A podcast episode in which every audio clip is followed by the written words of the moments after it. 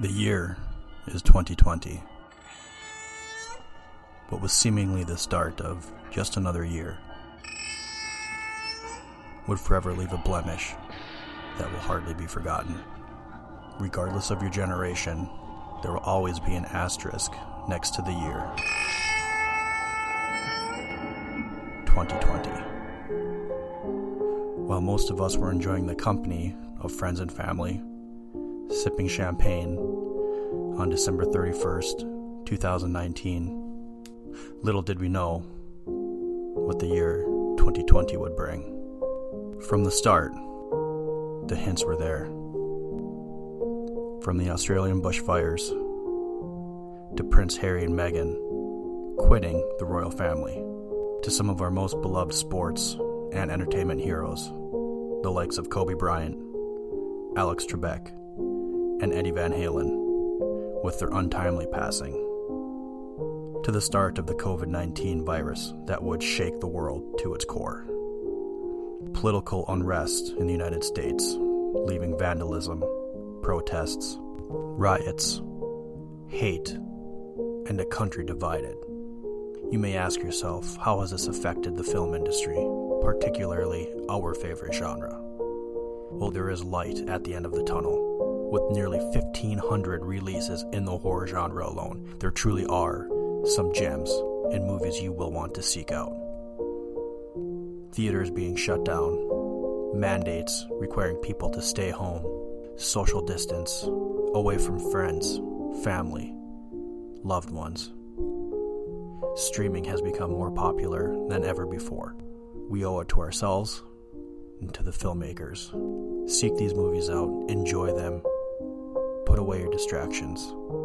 Enjoy them on the big screen, on your TV, not on your cell phone, your laptop, or your tablet. It truly is a mad, mad world. So let us be the light that guides you through these dark times. And join us on this journey to discover the best horror movies of 2020.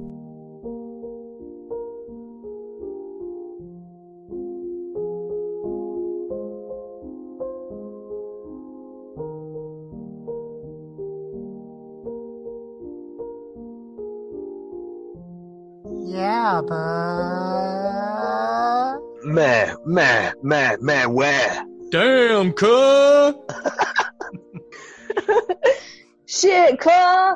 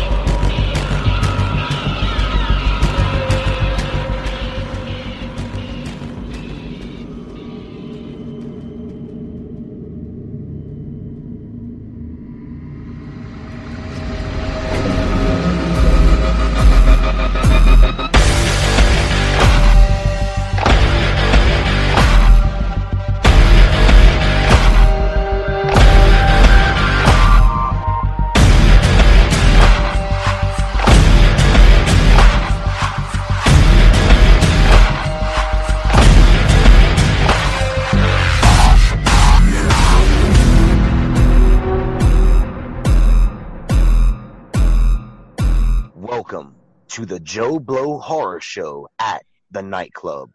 We're crossing streams this evening, ladies and gentlemen, and I'm your bridge between worlds. I'm known as Travis Maxwell Boone. I'm also known as T Boo. And tonight, joining me, my co host on the Joe Blow Horror Show and the man that made it himself. I am Bostuna. What is up, fellas? Uh, as T-Boo was there introducing the episode, talking about crossing streams, uh, Ricky and I were playing swords. The winner of that gets to challenge Angel in the championship. Uh, we'll let you know how that goes down. Uh, Ricky, I am super excited to have you on, buddy. What is up? Welcome to the, the show. I'm glad to be here, man. I think this is a this is a great idea, and I've been super stoked for a while about this. Uh, Great Yeah, idea as far as the the swords competition or the Yeah, show that or both? specifically. Okay, yes. Yeah, yeah, yeah. The show I could take or leave, but the swords definitely no. Yep. No, like I've been I've been hype for this show for a while, man. That's your boy, Kaboy. And last but not least, the love of my life, my wife. I'm Angel motherfucking Boone. I like it.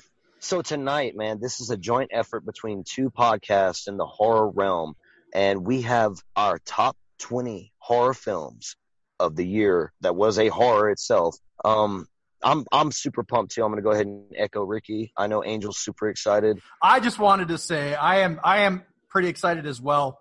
You know, 2020 has been a hell of a year, but it culminated into something great, and that's going to be joining you guys for a top 20 episode. I would say everybody's favorite episode has got to be lists. Doesn't matter what kind of list, but at the top of that mountain is going to be the top of the year. Whether you're you know just a just a regular movie fan or a hardcore horror fan or, or someone you know such as our friend Mark Nato that watches 700 of them a year you're always Jeez. looking to you know what else is out there what did i miss why did i like this movie and these people liked it so much and it really kind of opens your eyes to you know other other other movies out there that maybe you should give a rewatch to if you haven't but go ahead t-boo I, I know that your, your throat was getting a little scratchy i'm not I'm, sure I'm fucking I'm gummy mouthed, man. I, I'm parched. I need some liquid. I need some refreshment. is there is there a place we can go where everybody knows our name and they're always glad we came? we have a guest bartender going on, and it just happens to be Mr. Zombieland to uh, himself, Woody Harrelson, is, is is guesting at the at the uh, Titty Twister tonight. So why don't we head over to the Titty Twister? I heard they got some awesome drink specials for our our, our episode tonight. So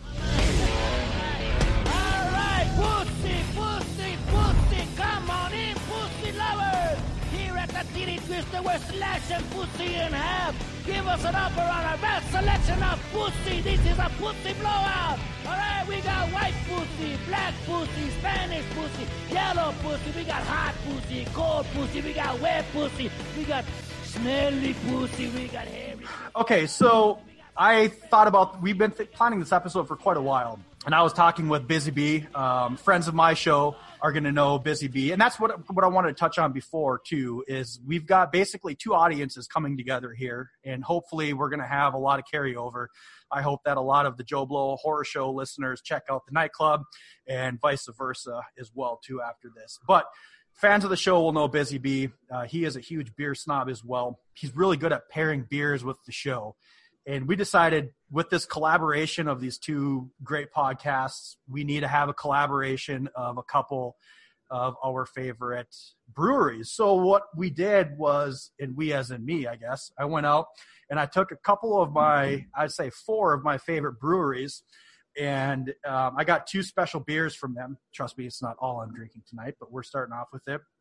The first one is going to be a collaboration between one of my favorites, Evil Twin Brewing, and Decadent Brewing. Both of them are friends of the show, and they came together to produce an Imperial Stout with peanut butter. Uh, I am super pumped.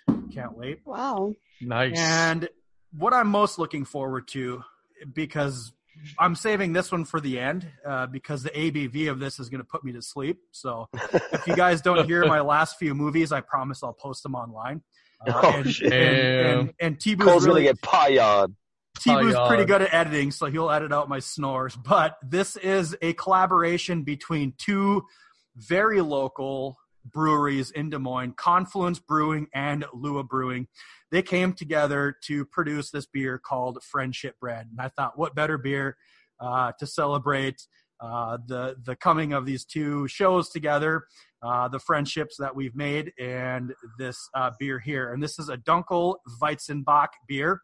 It's even got the wax top. So yeah, we're gonna get we're gonna get silly tonight. So nice. There it is. Fucking A. Pour that thing. Is that the peanut butter stout? that's the peanut butter stout. Yeah, Oh shit, dude. That You've had that before. pretty interesting. I'm just licking the Crowley off my hands because it spilled everywhere. So go ahead, T-Boo. What do you got, buddy? Well, that was all so thoughtful and awesome. Uh, we can't get too heartwarming here on a horror podcast, but I'm going to continue the love because once again, listeners of uh, Joe Blow know this, but for anyone out there who tunes into the nightclub, Bostuna has sent me already uh, in the past a care package, which was full of titty twister treats. And tonight I have with me the real stuff. This is brewed or distilled rather in Iowa from grain and cane. When I see when I see cane, I'm like, what does that mean? That's got to be sweet, right? So this is a uh, Foundry Distilling Company. Whis- this is whiskey, yes. Yes. And th- this was aged in charcoal barrels. Yep. Is that what this so, is? Yep. So it's a local distillery making their own whiskey. Last time I sent you some Templeton Rye.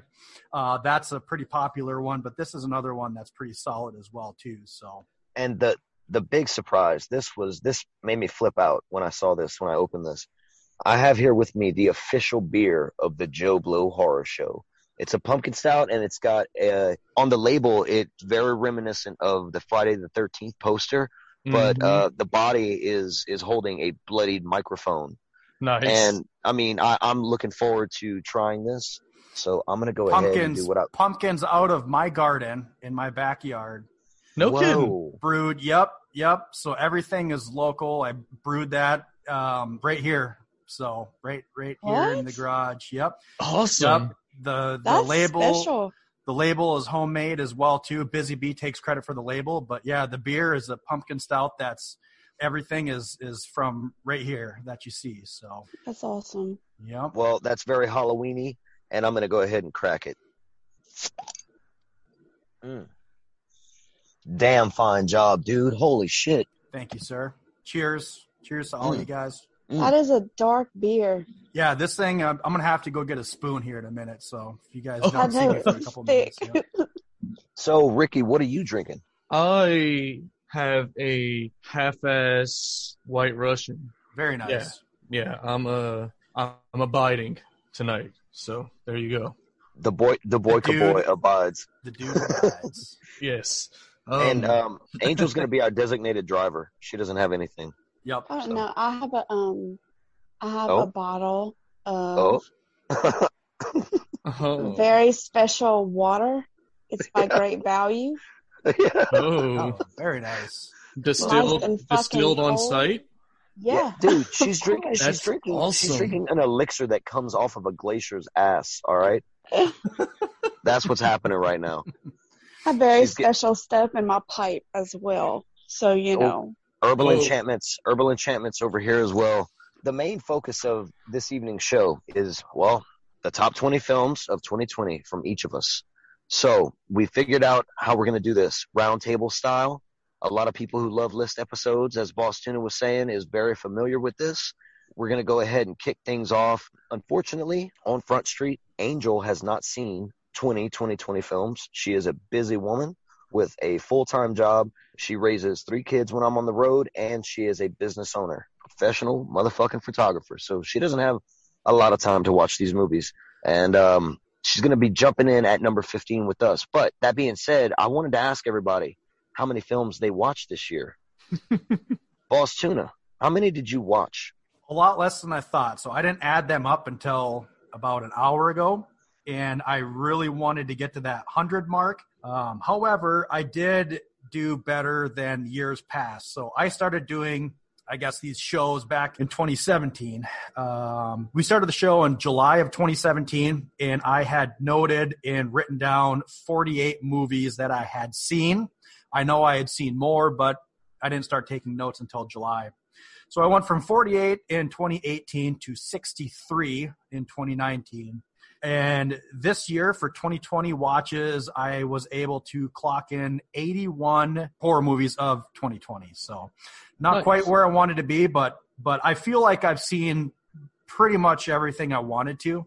it's pretty Yeah. impressive. No, for sure. I mean, it's not Mark Nato numbers. Okay, let's not let's not get twisted get it twisted in here. Oh man. Ri- Ricky, how many films did you watch? well over 70 um, but i purposefully stopped counting because of this episode because i wanted to make the joke and say 69 dude 69. nice. Very nice. I clocked in with 166 films, but What? but only 49 of those were 2020 horror movies. Horror. You were a real one, Trav. Yep. Yeah, you were. I am a fucking real one. Rec- recognize. How, so All right. you- 160, whatever. How many? 40. You said 49, 2020. Yes, 2020 Yep. horror films. That's that's pretty. That's respectable for sure. For sure.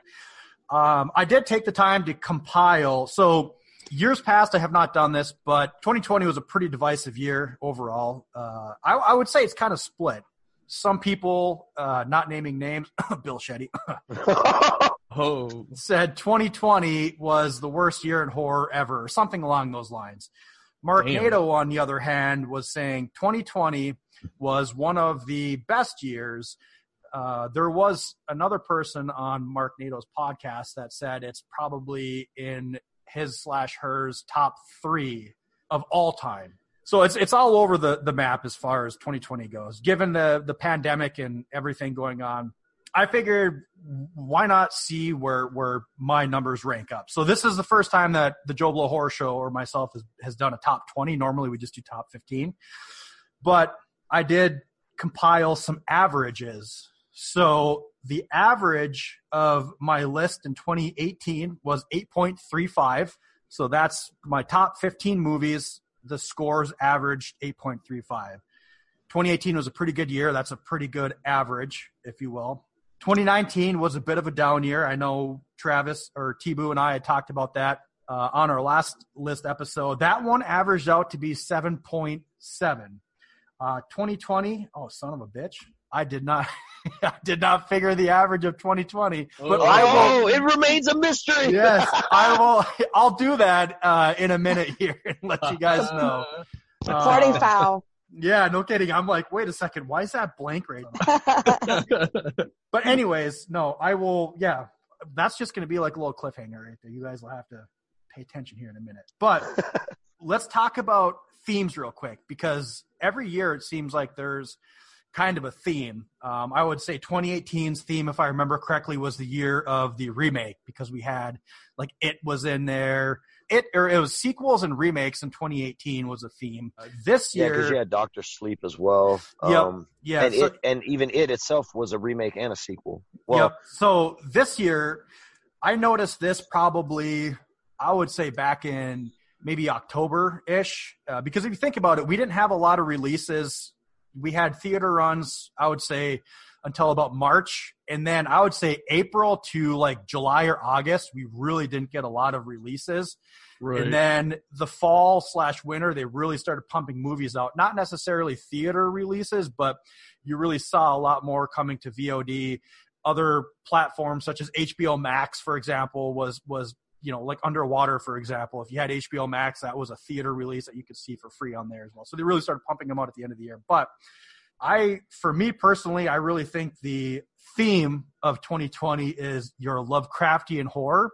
And I know T-Boo's sweatpants are getting real tight right now as soon as you mentioned Cosmic and Lovecraft. Um, but I mean, just a couple movies off the top of my head. I mean, you have Underwater, Sea Fever, Color Out of Space, tons of cosmic and and and Lovecraftian horror this year. What do you guys think? Or, or oh, what are hundred percent agree. Hundred percent. Yeah. Yeah, we, we we've said this on the nightclub uh, last year at, at one point or another that it's like Lovecraft is getting his due. Cosmic horror films are on the rise. Uh, you even had Lovecraft, uh, Lovecraft Country on HBO. Yeah, Uh, I've since seen a few other cosmic. Well, they became cosmic horror. um, when we don't shoehorn shoehorn them in, I'm I'm being genuine right now though. I'm, all jokes aside, yes, 2020, man, it's it's, and I really hope this trend continues because, well, it's the fucking best. I don't know what you want. I feel I feel like it's it's it's been the cosmic horror and like I feel like there's like a ton of possession flicks. Some really cool ones too. Oh yeah, a lot of yeah. a lot of a lot of witch films as well. Some a lot. different stuff, like kind of out of the box. to me, 2020 was a hodgepodge year, man. To be honest, I'm looking at my list and I'm like, it really is all over the map. And to to go back to what you were saying about like how divisive horror was in 2020 for a lot of different listeners, podcasters, or just you know moviegoers in general, I think I think it's a good year for an average. Last year, I had like three or four 10 out of 10 horror films, maybe even five. I'm not sure. This year, It's not quite the case, but I do think that 2020 on average has been a phenomenal year. And like you said, it's after that summer hump that we had, the movies just started pouring in. I mean, Yeah. you had one awesome film after mm-hmm. another, and I was still watching great 2020 horror films up until the very end. I mean, I'm sure there's some that I didn't even get to, to watch yet. So Oh yeah, totally. There's there's just so much on VOD, man. I'm just I'm look I look at it and I'm like, oh, this makes me sad. Yep. the, Yep, the pandemic um, itself might have lended to that being the case for horror in 2020 as well. More people probably watched, and I'm I'm parroting what other people have said on different shows, but it, it remains a, a fact to anyone who's uh, like observing it. VOD blew up because of the pandemic, and horror is the cheapest type of film to make and gets made the most. So people watched a lot of fucking horror this year. I think if you go on Letterboxd and you look up 2020 horror films, you get somewhere around 1500 and Mark Nato watched like half of that. so- Seven hundred. Yeah. Yep. Damn, so. I, I wish I could credit this quote to the person that really said it, and there's probably multiple people, but I would say the general consensus among the podcasts and podcast hosts I've listened to is that 2020 did not have the blockbuster super classics that years past have had, but it had a really, really solid middle. So you've got your lower movies, you've got your higher movies, but I would say overall the middle Right. of 2020 is probably the strongest. So while you guys were chatting, I did compile my average. So to go back to that, my average, and this is my top 15. My average top 15 of 2018 was 8.35. My average top 15 of 2019 was 7.7. What do you guys think my average top 15 of 2020 is? 7.75. Uh, let's go with seven point two five. Uh, still the eight. Split it down the middle, Angel. We're gonna we're gonna 7.5. circle back to this actually because I don't want to give anything away if it was less or worse. So again, boom, coming at you guys. You're gonna have to hang on before I give you that average again. Sorry. Yeah. Keep going. And not, not only that, and you got to hang around for our fucking number ones. We all, I, I have predictions for everybody except for my, my wife because I know wife. her, I know all her movies. Um, she might have changed her shit though. I don't know. I don't know what she did, but we'll see.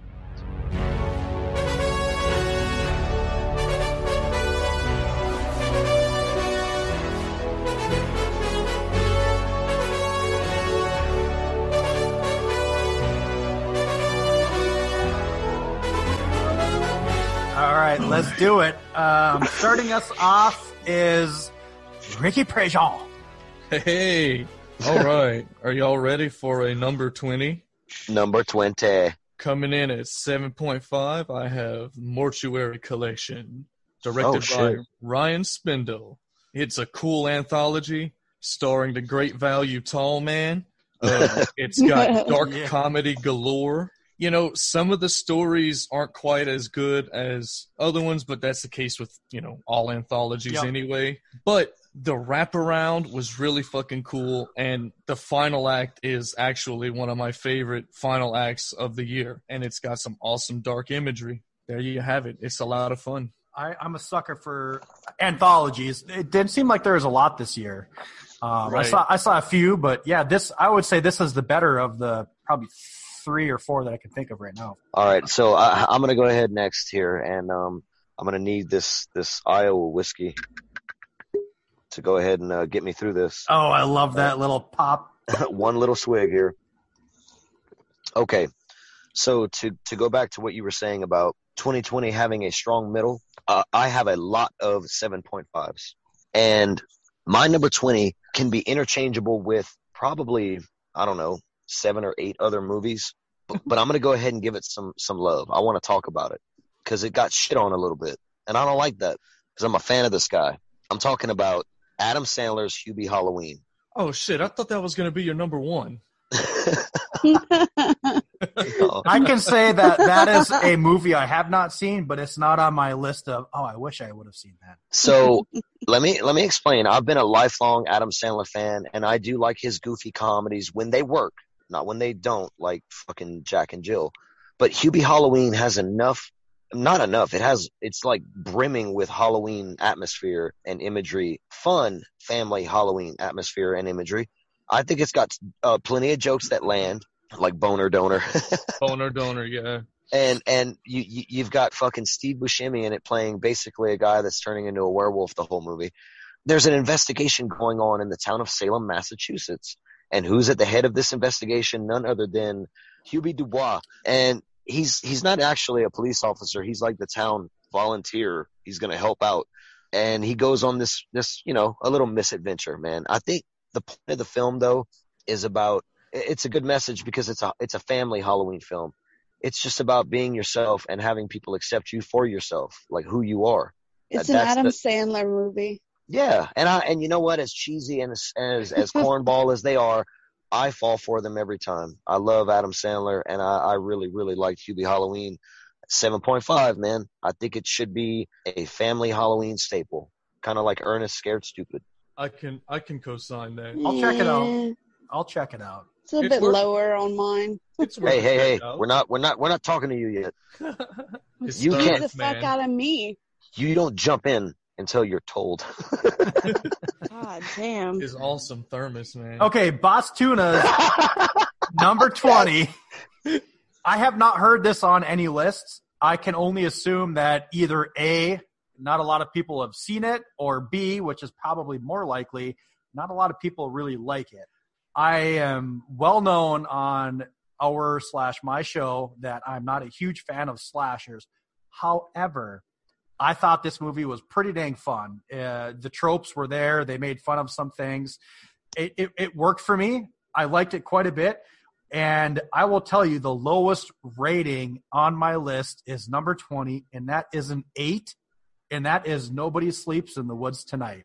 I believe this is on Netflix, and it's it's a fun movie. I mean, this is coming from a guy that's really not a big slasher fan. I know uh, Ricky and Travis always, or T-Boo always make fun of me about, you know, my non love, I guess, of the your Texas Chainsaw distaste, Massacre. your hatred, your disgust. It's not hatred. I, st- I think I gave it a seven and a half. So that's, I mean, I mean, I like it I quite a mean bit. that's that's that's a that's a bit of love, man. You That's know? a shit rating for that film. Yeah, well, yeah, it might be, it might be, but when you get a shit film, you get a shit rating. Anyways, not to. uh, I'm just kidding. I'm just kidding. But no, I this I I really like this movie. It's it's fun. Check it out if you haven't seen it. I I don't think out of the ten episodes or ten podcasts I've listened to with top twenties or fifteens or whatever they do, I've heard this in there. But I like it. It's a fun slasher. Check it out. That's my number twenty. That's one that my wife told me to watch that I actually didn't get around to watching. So Gotta see it. yeah, I'll have I to haven't- check that one out. I haven't seen it either. Oh, and I want to backtrack. Hubie Halloween also on Netflix. Go check that shit out. Oh, and to backtrack on Mortuary Collection, that shit's on Shudder. Shudder. Shout out to Shut. Anyways, Shudder the best. all right, T Boo back or uh, Ricky back to you, bud. Oh snap! All right. So coming in hot at number 19 with a 7.5, I've got Acacia Motel by Whoa. Bradley Liu. Whoa. Travis, Nice. I or T Boo, I believe we saw this movie. Yeah, we totally did. We covered Yeah. it with Mark Nato. Yep. Holy yeah. I, I thought it was a fun concept, cool characters, cool creature designs. Just just to reiterate, like all my notes, I'm trying to keep them as spoiler free as possible. Yes, yep, I agree. Yeah, no. let's let's go spoiler free on these two. So Agreed. you know, I'm just talking about the things about the movie itself. You know, so For a low budget film, the cinematography is amazing. yes, yes, definitely some Snow- some good scenery porn, man. Scenery porn always fucking gets me. And where's that? I'm not sure. I think I, think- saw it on yeah. Tubi. Yeah. I think it is Tubi. Fucking A, man. All right. Well, look, my number 19. This is a film that's on Netflix. I saw it a few months ago. It's it's a Spanish film, supernatural horror. It comes in at 7.5. I've got a few of these on my top 20. And this is called Don't Listen, or in Spanish, uh, Voces or Voces. Uh, I'm not really sure how to say it. I'm not a Spanish Don't worry, we're not Spanish. You're all right. Yeah, but the film the film revolves around a married couple who uh, they they fix up homes to resell them later, and they have like a little eight year old boy that li- that you know it's their son. I was gonna say lives with them. they just have this eight year old kid with them. I mean, Um, he has a freeloader and lives with them, so yeah, Totally. freeloading bastard. All kids are. and uh, so they move into this house that's locally known as the House of Voices. And Ooh. some some shit starts going bump in the night, and the little boy is the first one to know. Now you, you're seeing already, based on just the plot I'm giving you, that this film is setting itself up to be like any other cliche haunted house story. But the emotion that comes with this film, I, I won't go into it, but man, there's there's some creepy imagery in this movie, but it's emotionally it's where the film takes me yes. based on what's going on in the film, what Yeah, happens. and you can't even talk about the ending or anything like that because you'll give No, stuff away. No, no, no, no. I'm not. I'm not going. I'm not going to say nothing. Well, no, yeah, but, but yeah, that's what I'm saying though. Is, is is we can't even get into detail because it's yeah. No, I I hear you. it'll fuck it all up. This Yep. movie's on Netflix. Most people have Netflix. Don't miss out. It's it's Spanish. I know some people don't like to read uh, subtitles, but I think this movie is definitely fucking worth it. Seven point five out of ten for Don't Listen. That's my number nineteen. That's the pros of being he- hearing impaired. Is uh, you keep subtitles on anyway, so I'm all about it. yep. Okay, this is not the time to to chat about this. I should have done this beforehand, but I just every like five episodes, seven episodes, I always like to kind of go over my ratings and reviews because I'm a little bit different from other people, especially with our friends coming in from the nightclub. So 30 seconds, I wanted to take a quick minute here to explain my my ratings. As you guys will see, I do rate on quarter points. Much like T-Boo, I have what I call the sacred text. So every single horror movie I see, I record it, I write it down, and I will come up with a rating. I'm not a big fan of rewatches. We'll get into that later. But after watching a movie, I have a general idea where it's going to land. I'll think about it, and I typically don't rate it until the day after. I always sleep on it, kind of thing. Pretty easy. A five is average. That's just a run of the mill average movie. I don't necessarily recommend a five unless it's a zombie movie, maybe, and I know someone that's a zombie fan.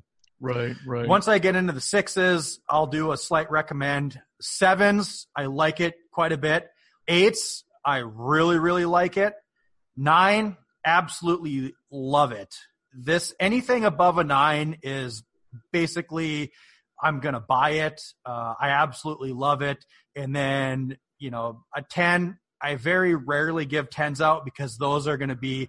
I would say anything a nine and a half above is going to be in my top 100. So that's kind of where my ratings come in. That's how I do my rating. You guys feel free whenever you pop in if you want to elaborate on your ratings or whatnot. But I just wanted to get that out before I forgot about it. Well, I'll say Right real on. quick. Re- Real quick, we use the Dick system. Go back and listen to the nightclub, and you'll figure that out. and Ricky rates things in ridiculous measures, so it doesn't matter. yeah, sometimes. Right. Because guess what, guys? At the end of the day, guys, gals, everyone, ratings don't really matter. It don't matter. It's, It's all, all- it's well, all subjective. It's and subjective, yes. Ratings, ratings, my rating. I'll tell you what though, and not to get off on a side tangent. It it it, it doesn't matter. None of this No. matters. I don't No, listen to podcast. Listen to this though. I don't listen to podcasts besides a select few if they don't give me a fucking rating on a movie. Like I don't want to sit here and listen to someone. I mean, I can freaking beat my dick up for two hours you know, and listen to an episode and, and get more out of that than you know. I, I have to have a rating. It's just I'm weird about that. I Um, understand. yeah. Yeah, I, feel I have to, I have to get a rating. Anyways, I don't want to go off on a tangent. That's how I do my rating, and I'm going to jump into my number 19. I'm going to give you guys a pro tip out there. With the pandemic here, I know some states are different from others where, you know, whether you're locked up in a house or you can even go out masked or no mask. I don't give two shits about that. However, 2020, as I believe Ricky had said, is the year of VOD. And for anyone out there, I'm a cheap ass. I don't like spending money unless it's something that I either know is going to be worth it or not. And I feel like movie renting for the most part is is is you're pissing into the wind. Pro tip for you guys: movies that you cannot get on streaming, such as Netflix, Hulu, Prime, whatnot. Rather than going to Prime and spending, well, God, what was it? Wasn't the hunt like twenty bucks to rent When it there came- for a little bit? Yeah. When it first came out, yeah. Yes. Jesus. I'm going to tell you guys a little tip here. I live in a small fucking town in central Iowa, and we have a red box at my Dollar General, DG. I would say probably 10 to 12 movies on my 2020 list. I went and rented for less than two bucks there. We're too late. We're too lazy at the nightclub. We just rent them. Well, I'm just saying. I mean, if you guys are, are thrifty or cheap like I am, just whenever you're out and about, I'm, I'm out there in 20 below weather, freezing my nuggets off, scrolling through fucking movies on Redbox just to save a couple bucks. But in all seriousness, there's a lot of movies, and this one in particular, this is why I bring it up. I saved like four dollars renting this one uh, at Redbox rather than Amazon Prime, and I did not think I was going to like this. I just, I'm a huge fan of the director. I was like, I have to check this out. He's a great comedic actor. The concept of it sounded really good. You get two couples, four people out renting a home, and some shit goes down. Dave Franco is a stud. I hope he does more horror movies. This is the rental, and I'm coming in at an eight out of 10 with this. There's a lot of this movie that works. A lot of it has to do with the character development, the relationship between the brothers, the, I'm going to say, there, there is a little bit of a swerve and a twist, and the ending, I loved it. I absolutely love these type of endings. I'm not going to get into any details, but uh, this movie really, really struck a chord with me. Um, the rental is number 19, and I'm coming in at 8 out of 10. Get your ass to a red box, rent it for a buck 80 or whatever your your shit charges. Fucking a. I've, I haven't seen that movie. Damn, I think. I think y'all are watching everything that I just didn't watch, man. I think that's how this is working out. Awesome. Well, we get more movies for you know more bang for our buck. And That's what I'm, that, that's what I'm talking about. go like waddle on down to the Ricky Red box. What's your What's your number eighteen, dude? Hold on, let me get to waddling. Number 18 coming in at another 7.5. The Hunt Whoa. by Craig Zobel. Uh, first, I just want to say Hillary Sank, Swank is a treasure. Uh, I've got a special. She's place a treasure, and I would love to open her treasure box. oh totally. shit. Man, what what can be said about this? Awesome thriller. Um, so much fun. Super violent. Super gory. Uh, fun characters and politically irre- irreverent and also politically relevant in a sense. Um, it just pokes fun at both sides of our ridiculous political spectrum, and and I, I, I couldn't love I couldn't love it more. It just feels like a it feels like a playful middle finger at I mean, you could love it 2020 in 17 more spots more, but I was gonna say you could love it a lot more. yeah. I guess I could I could love it more. no, but I, I, I get you. Yeah. Everything you're saying is clicking for me, dude. So that's all I've got for that, man. It's a lot of fun. Check her out. It's on um. Is that You one gotta, I believe you got to rent it. No, you got to Yeah. rent it.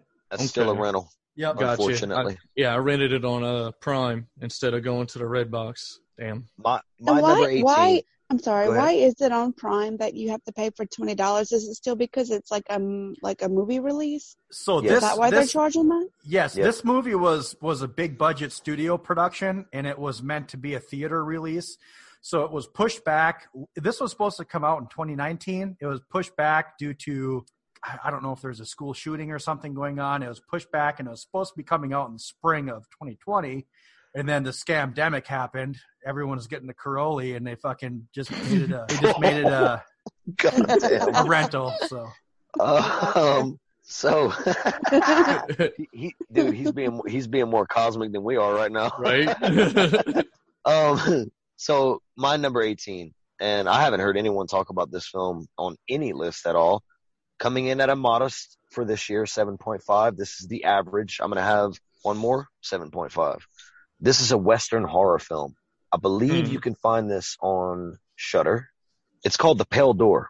When it comes to Western horror, that genre to me, or sub genre, there we go with that. it's it's a sub sub horror genre that's vastly underrated, in my opinion. yes, Yeah, and totally. uh, is it a Bone Tomahawk? Bone No. Tomahawk, yeah, exactly. Yeah, that's Is it a Ravenous? No. But The Pale Door has a lot to offer.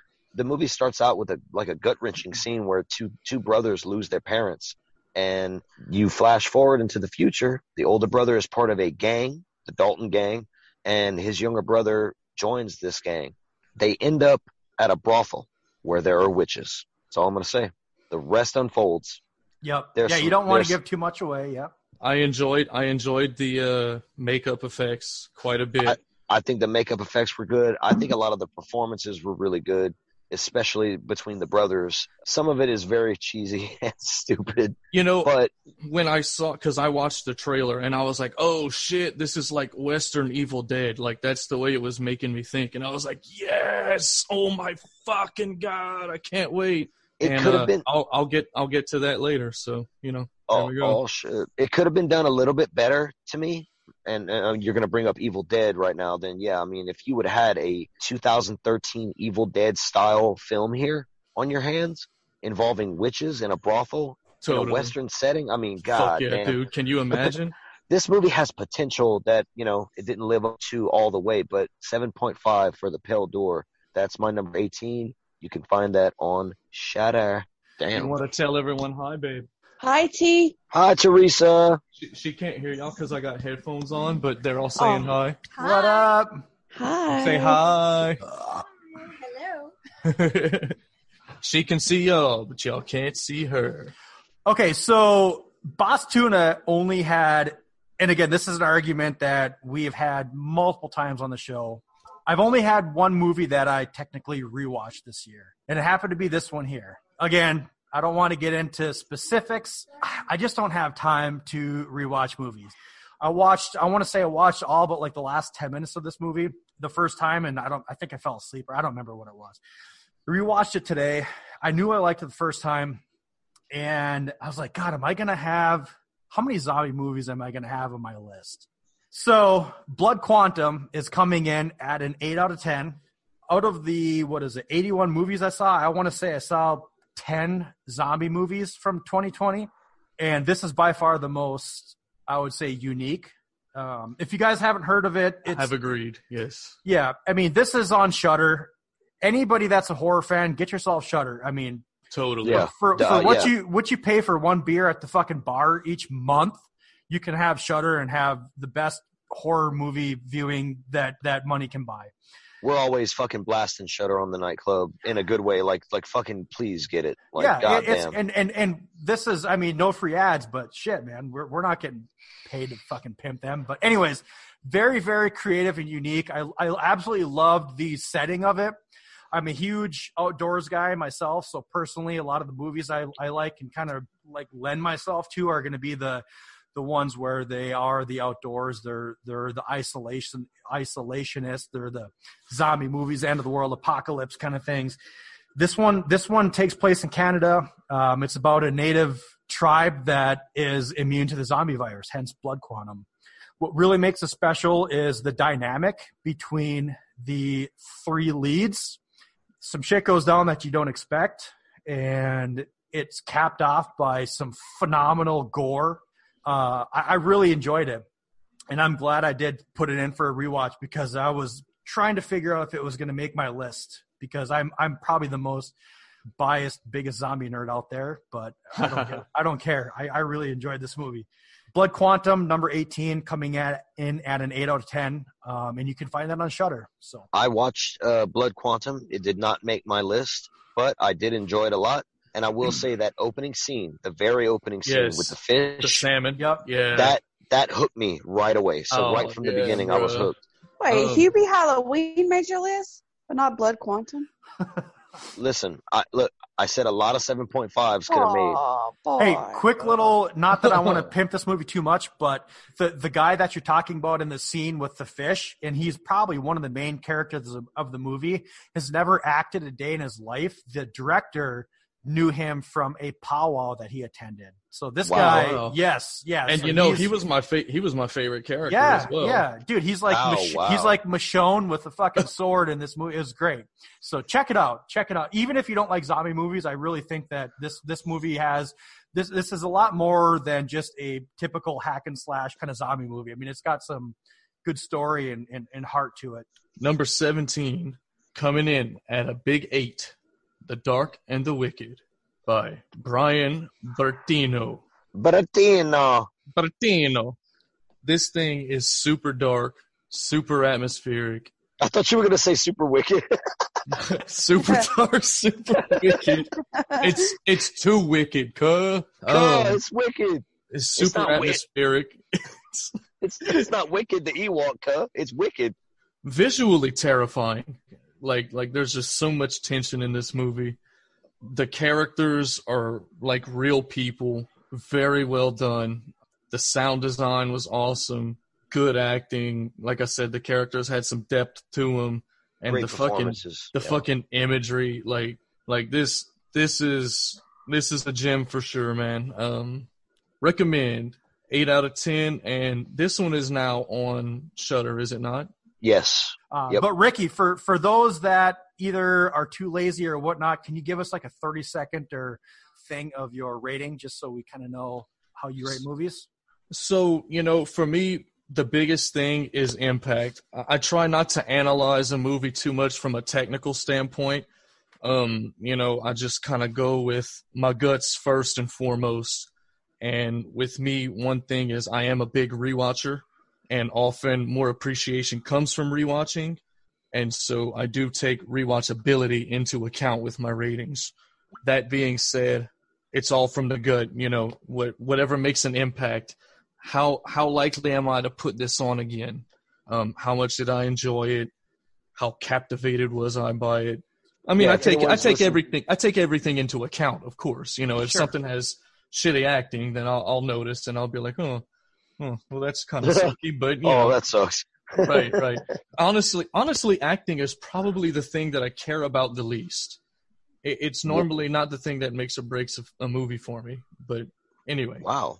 yeah. That that that's one I don't hear often, and I didn't even man. know that. For me, it's for me, it's more story. Uh, I actually I agree. I agree. you know? I, I can forgive I can forgive poor acting for like a like a good as you said captivating story and Right, Oh, and, I and I'll. I'll bring up I'll bring up Phantasm. You know, Reggie Bannister doesn't know how to uh, die at the end, but god damn it, but but god damn it, if that movie isn't like in my top three horror movies of all time, you know what I mean? Like, I see what you mean. No, I, get- I totally get Like- what you mean. like, like I'm never so captivated by a movie that someone's bad acting is gonna take me out of it.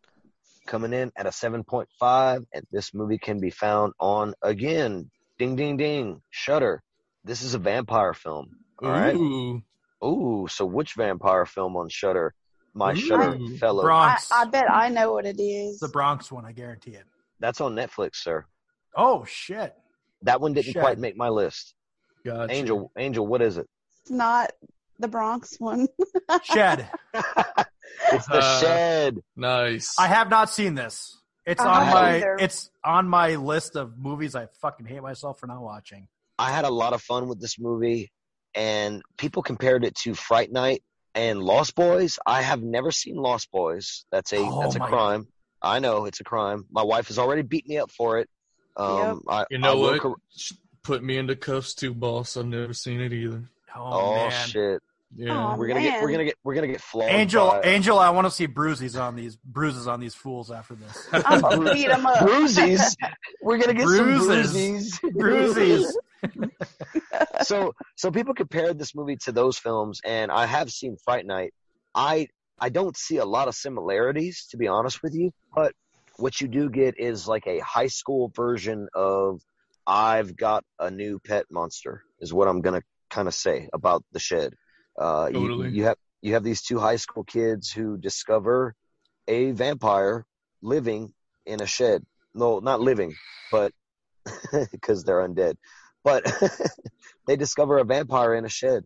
I'm not going to give away anything else. Um, there's a lot of lot of teen angst in this film. Oh, And- totally. If, This if movie really took me back to uh, Mamou. Growing up in Mamou, it, it, it just kind of looked like Mamou. It kind Yeah. of everybody kind of felt like the way they all clicked together. It Ricky and I are both from like the same Mamou. town, uh, a small town in, in Louisiana called Mamou, because the one mama cat- square mile, people. The, the baby cow says ma and the mama cow says moo. Moo. So Cajuns. it's actually named after an Indian chief, but right. Um, yeah. So the Shed vampire flick, you can find it on Shudder. Seven point five. That's my last seven point five for the evening. God, I was gonna say T T-Boo is kind of harsh with these ratings here. Damn. But he Numbers- ain't never seen the Lost Boys. I know, right? Right. Our Unreal. opinions about this movie does don't even matter, Yeah, right. bro. It doesn't all matter. It's all It doesn't matter, Angel. Angel, Angel, Cosmic. It Is doesn't it- fucking matter. is Lost Boys a cosmic 7.5 out of 10?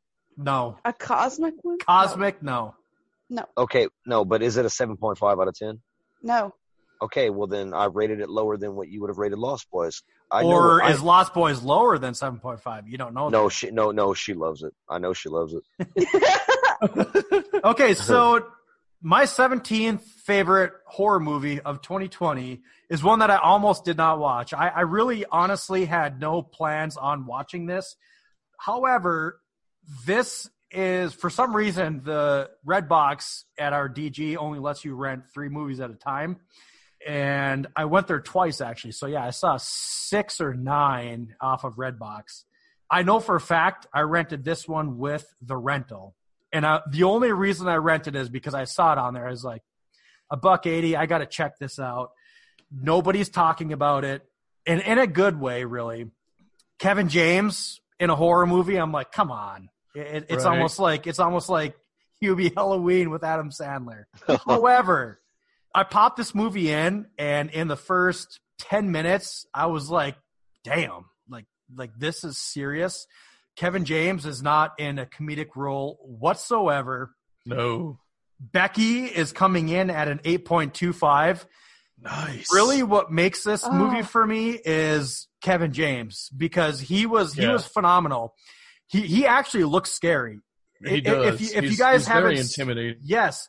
I can't I think it's is it Grudge Match or wh- whatever the movie is where he's a boxer. Like he's a big dude, he's actually in shape, and he's kind of ripped and him playing a big bearded mean fucking Nazi hmm really really kind of set the tone for this movie so i i was 100% like yeah this he he would be a scary son of a bitch in this and he's also smart, man. Like, Yes. like he, like he, he, that's that's that's why he's really scary because it's like this is like you said, a big mean son of a bitch, but like, dude, he's smart. yes Like Yep, he's and yeah, he's th- the brutality of this like oh, when Oh, they yeah. break out in that first family they come across i was like holy fuck like okay these these kind of movies really get my attention It's when you watch it What- and you just, your, your mouth drops. It's like, oh, yes oh wow. yes I will I will say that it's not my favorite, but one of my favorite kills is in this movie, and it happens to be with a lawnmower. Um, I mean, think think of the happening, but a little bit more slash better done. Anyways, Kevin James absolutely killed it. He he was he was really really good in this. Um, I, I got to come in at an eight point two five for my number seventeen movie, and that's Becky. When Becky was being um, advertised and stuff, I was saying Adam Sandler made Uncut Gems, and then Kevin James was like, "Hold my beer, right. I Because I I'm had never seen Uncut Gems, and I yeah I got to check that out. dude." That is I know it's a wanna- movie. It's not a horror movie though, right? no, no, It's no. like a it's dra- well, it's a drama, right? um, Okay. Angel. What is Uncut Gems? Um, it's a Parent- movie that I hated and I was pissed off when I watched it, but it's a masterpiece now because It's I've a- watched it's it four more times. Oh it's wow, like riddle, riddling with paranoia and, and stress. I'll check it Oh out for yeah. sure. It's you want to smoke a whole pack of cigarettes when you watch that fucking movie the first And people time. pe- people want to shit on Adam Sandler and, and, and fucking shit on Hubie. All right, cool. Go watch Uncut Gems and shut your fucking mouth. I'll check Yeah. it out. I will check it out. Ricky, take us into your number sixteen, please, sir. All righty. number sixteen coming in hot with an eight. We have Uncle Peckerhead by Matthew John Lawrence. God damn it, David Littleton shines in this movie. His character is awesome. Peck.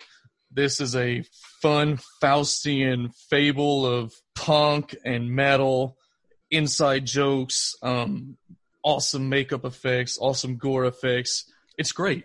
It's great. Um, definitely check it out. it's I on. I will say, spoiler alert: this did not make my list, but it was close. Yeah, And and I agree. Like nobody talked about this movie, and it was it was pretty fun. Um, it really was. I love the Yep. characters. The Yes. characters are so Yes. endearing. The the drummer's kind of nihilistic, like, and she's. I'm like, this chick's kind of cosmic.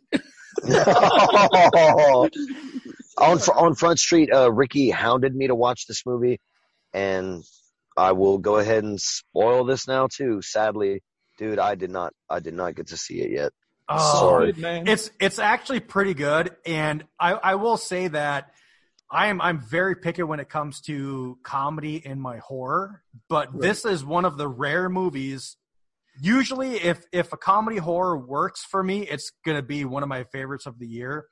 And this is one of the very rare ones where it the comedy actually did work, and it did not make it, but it was very close. But yeah, I, I love the characters as well. When when they meet the Jesus guy with the long hair and yes. oh fuck, oh fuck. I Oh, mean, I like how you I said, was- yeah, You're talking oh- about blowjob eyes over there. oh man, Oh, yeah. I, I this movie was pretty fun. It's it's free on Prime, so you have to check it out. All right, my number sixteen, and uh, I think I think you can find this on Shudder. I might be wrong about this. Uh, I can't honestly remember where I watched it, but this is my first eight out of ten, an action horror film. I, I wish this movie had a sitcom based around the main characters of this film. Ricky knows already what I'm already talking know about. what you're talking about. What's what's my number sixteen, bud? VFW. Correct. That's on VFW. Shudder. Yes. it has an aesthetic that I don't know. It, it looks like it was shot maybe in the late '80s, early '90s, kind of. All the all the characters in this movie are uh, veterans of foreign wars, uh, Vietnam particularly.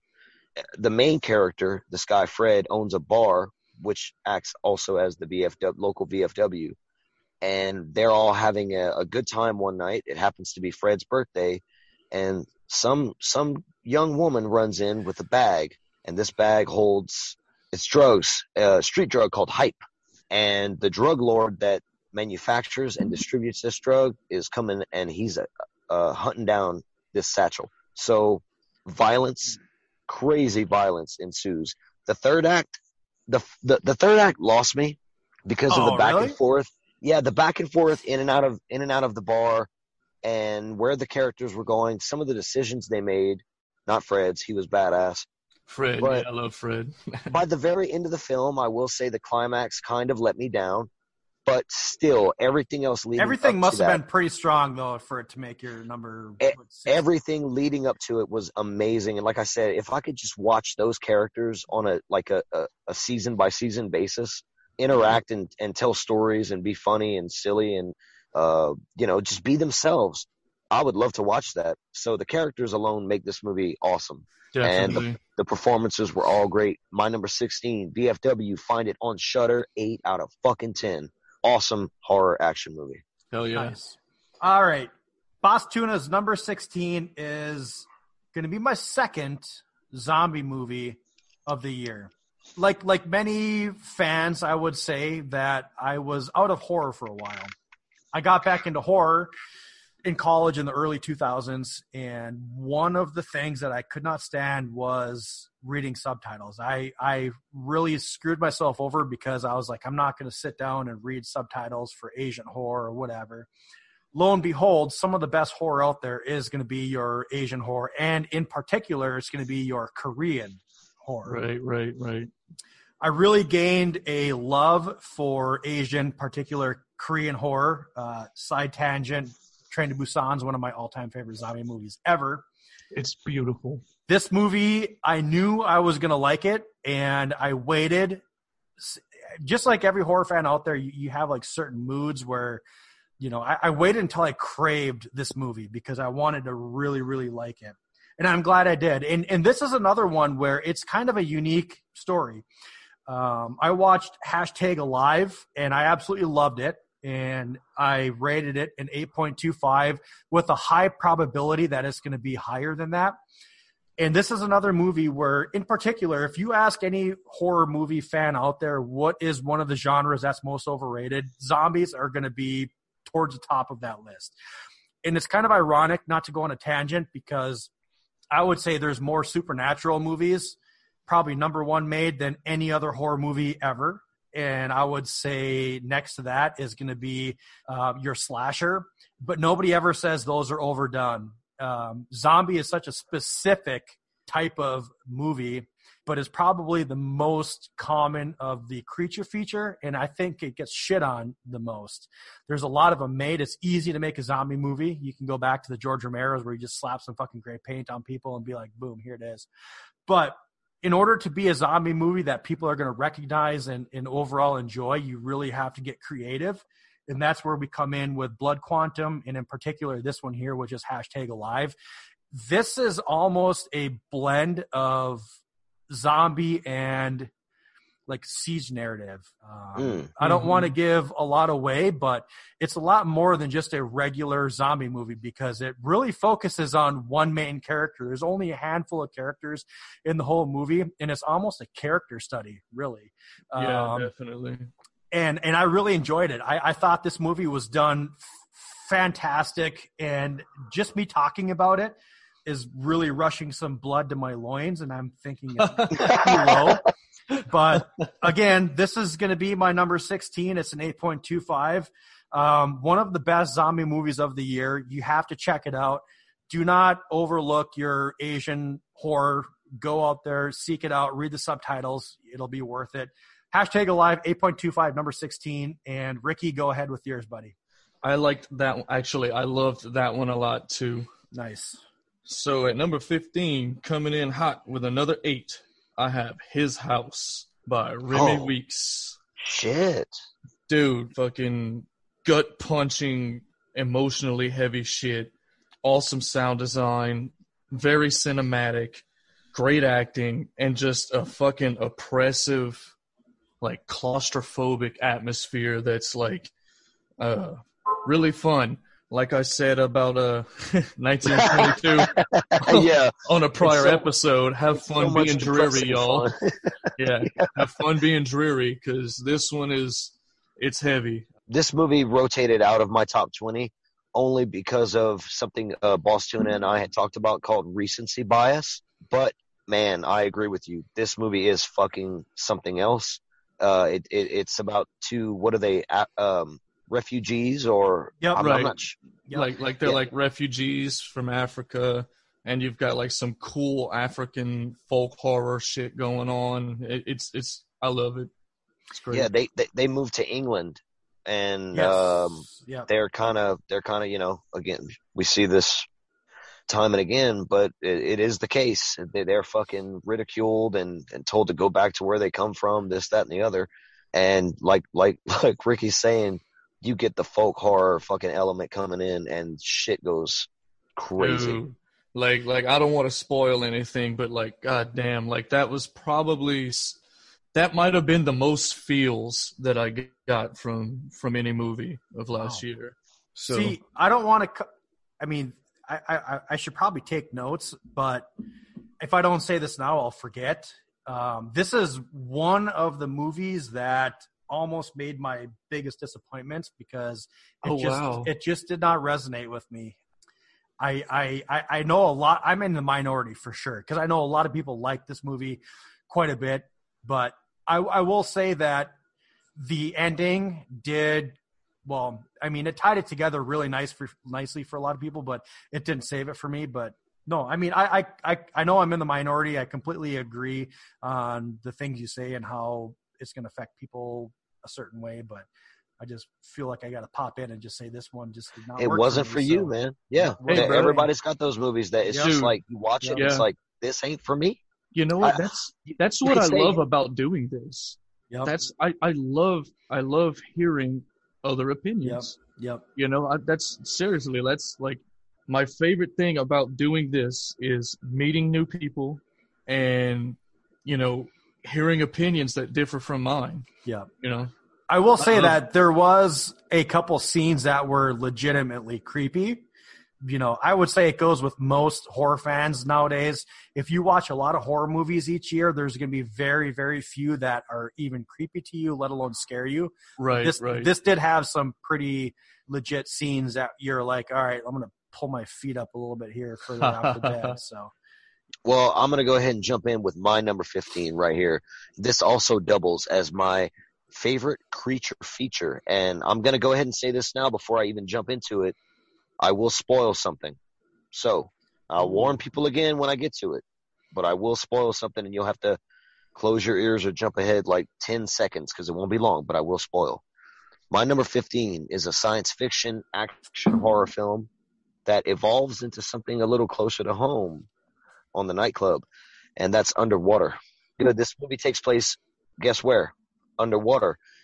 And then, uh, what is it? Underground or underwater fucking drilling platforms and Right, like in the Mariana Yeah. Trench. yeah, it's like the deepest part of the ocean, and they're doing all kinds of shit down there, scientific and whatnot, and you know, s- disturbing things, peering into places they should not, and it, it becomes a survival horror film where these characters are walking along the seabed, basically to fucking find safety. And here you go. This is the spoiler warning. This is why this movie is the best creature feature. So if you don't want to hear, skip ahead ten seconds fucking Cthulhu Yeah. awakens yeah. at the end of this movie. That's all I'm gonna say about that. So this movie gets a, a, a fucking strong eight point ten or eight out of ten for me. I love Underwater a lot. I think it had a little bit more potential. I think it could have, you know, uh, glummed a little bit less off of some of the movies it was paying homage to. That being said, it's still very much worth your time. That's my number 15. Right on. I want to watch that now. Nice. All right, number 15 for Bostuna is a movie that a lot of people have been talking about. I really enjoyed it. I don't think I enjoyed it as much as some people have. I really have to appreciate the effort. I mean, talk about a chip off the old block. Brandon Cronenberg really knocked it out of the park with this one. Possessor comes in at Bostuna's number 15, and that is an 8.25. It's a very unique story. It's it's it for some reason it kind of reminded me of Upgrade uh, from a year or two ago, probably because it's going to be like that sci-fi kind of horror kind of deal. Yeah. It it was really good. Um, I, I just it didn't give me. I was I was let's just say I was hungry after watching the movie. It didn't fill me up. Could have been a little bit more, but still, eight point two five is a very very solid score. Brandon Cronenberg, he's young yet. He's gonna make some pretty solid shit in the future. So Angel, now you join this conversation, the round table of our top 20 of 2020. Babe, what is your number 15? Only because I've watched 15 in 2020 coming in hot. fucking 15 is Hubie. Oh, Hubie. and um, that is a 5 out of 10 because they did make a conscious effort in making the fucking movie. And um, we can move on to the next Hey. fucking. a five out of ten for Adam Sandler movie is pretty good in the last ten years, I'd say. Yeah. Man- well, you need man. to watch Uncut Gems. Yeah, you need to watch Uncut Gems, dude. No, but I'm He just saying, like compared to Jack and Jill and that kind of shit he's been putting out. yeah, yeah, yeah, like- Jack and Right, Jill's a right. disaster. His serious stuff is uh, like Spanglish and Uncut Gems is just it's a lot better than Yeah. his other stuff. But Punch, Yeah. punch drunk love, man. yeah, that's it though. I ain't got much to say about it. That's it, cuh. That's, That's it, it. cuh. Cuh. All right, Ricky, bring us into your top fourteen.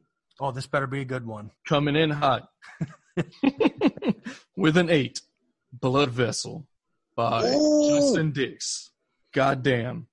Off Jump Street. I think this is the only vampire flick I've got on here. Um dude, this is fun. The it's it's an awesome period piece. Like I love World War One and two stuff. Like I'm just kind of like a, a a a fucking nerd about that stuff. You're, you're like a little Tom Hanks. You're obsessed with World War II. Sure, sure. Um, the fucking set designs, the atmosphere, the makeup, dude, the fucking creature and makeup effects on this are fucking killer. I love it, love it, love it, love it. Uh, awesome, like uh, Eastern European, like Russian folklore vampire shit going on Straguli. The the downside the characters are pretty one dimensional and way over the top and silly but for this kind of movie because this is totally a just bruh just you know Fuck it movie. get a pizza you know order a pizza fucking crack open a case and just you know have fun you know feast your eyes enjoy it that's what th- this movie parties okay so party Mhm. party on wayne because this is a fucking eight Well, my number 14, uh, has already been talked about. It's the hunt. Oh, The nice, first nice. time we've got a repeat. All right. Yep, the hunt coming in at eight out of ten. Like Ricky was saying, this movie pokes fun at both sides, and in this crazy ass time we're living in, like every time is crazy, you need a movie like this to come along and just fuck the paradigm up. And it's got a good paradigm fucker in it. Motherfucking Dennis from It's Always Sunny in Yes. Philadelphia makes an God appearance in this movie, and I was so happy to see Glenn Howerton in in this film. Me too. Hilary Hilary Swank was amazing as uh what's her name Athena Stone So, yeah, yeah, yeah. and what's what's basically going on in this movie is that a bunch of leftists have kidnapped a bunch of right wingers and are hunting them down for sport. That's the premise of the film. And it from the very start of the movie, I was glued, man. I was I was blown away too by the end. Because the ending, oh man, get ready. It's Oh, yeah. knock down, drag out. It's awesome Rock The Hunt. solid. the, uh, the the hunt is more than rock solid, dude. This is a whole lot of love right here. Oh yeah, it is. Well, or it's a lot of love, a lot of love. A lot of love. Yeah. Yeah, nightclub. Uh, seven is um, a little love. Eight is a, lot of love. Nine is a whole lot of love, and ten, well, that's every inch of That's our a whole kielbasa. That's right. Okay, so coming in at number 14 for Bostuna at an 8.5 is my favorite vampire movie of the year. I am a huge period piece person when it comes to movies. I would say war movies are some of my favorite, going back to Black Hawk Down, Fuck uh. Saving Ryan's Privates. I mean, I absolutely love movies. that's that's a Val Venis I- joke. I am. I don't even know who that is. I am twinning with Ricky. I know that's why I love this son of a bitch. Uh, I'm twinning with Prejean right now because Blood Vessel is coming in at my number 14. You you are you are spot on with what you were saying because they the, the characters are stereotypical and over the top. I mean, you Right. get the Russian who's the sharpshooter. I love I love how come I'm like, where was this fucking boat going that they were on where it just had this random ass group of people? Like what Yeah. but but it's not the t- like don't think about it. You know what I mean? Like it's not that kind of movie. Right, right. Right, right. Oh, and, and, and that'll fun. that'll set me off on a fucking tangent right there. We get people that nitpick shit like that. But Right, right. no, the yeah they they board this this boat. Some nefarious shit happens. You get vampires. I I, I love the vampires in this movie because Yes. how many vampires vampire movies do you see where you get vampires that look like this? Because you don't. This is very, I would say, classic, kind of, almost in the monstrous realm, but very, very fun movie. This is on Shudder. Check it out. It's it's well worth it. It's going to be a fun ride. It's a short movie. The practical effects are off, awesome. Yeah, Blood Vessel. You have to watch it. So, all right, uh, Ricky, why don't you go ahead and take us No, no. into Angel, No. Angel. Oh, Angel, sorry. I'm sorry, Angel. I'm here. gone but not forgotten. I, I'm used to yeah, the, the bottom. Anyways, Um, mine is Gretel and Hansel, Ooh. and I gave it a six out of ten. Uh, it's been a while since I've seen it, but um, it was okay. That's the little girl from uh what, what what movie what show was she in or movie? I saw that one in the theater actually before. Oh, she was in it, right? She was uh Beverly, was she? Yeah, yes, yes, yes, yes. Yeah. She was. Yeah, and um, yeah, she did a good job, and um, whoever played the actual witch was she was pretty creepy. Uh, it's Yeah, definitely worth a watch. Yeah, the imagery in this movie, but from Oz Perkins, man, like god damn. I, Yeah. I, It's- I, I'd say the it's imagery is beautiful. the- I would It's say really the imagery pretty. is the high point for sure. Yeah, Yeah, I, agree, hundred percent. I, I'm really not that far off from Angel on my rating. This I can't remember who I had this conversation with. It was someone online, but this is my example of style over substance for 2020. I know a lot of people are Yeah. coming in really high on this, but no, I agree with Angel on that rating. It's pretty dang close where I had it. I'm checking mine right now because that sounds about right for where I was. And and I'll say it now too. This didn't even make my top twenty, but No, it was in my top twenty for a little while at the beginning of the year. And I, I Right. echo Bostuna. It's style over substance. Um, there's not much story there. Not that there needs to be, um, necessarily. We know the story of Gretel and Hansel, but you know, if you're gonna make a movie, give me a sort of fresh take. And and Right.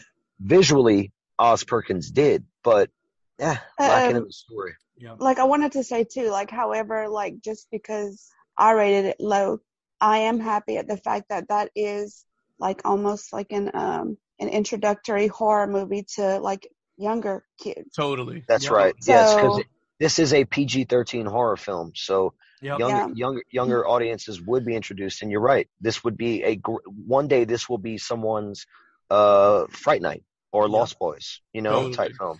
Very Someone's well gonna see this one day and and become a horror hound because Right. of- you know because of that because that imagery is super dark, man. It's I'll. I'll always remember this movie because it's one of the five movies I saw in the theater in 2020 before you know everything's shut down. So Well, Ricky, man, bring us in with your number 13, the lucky number.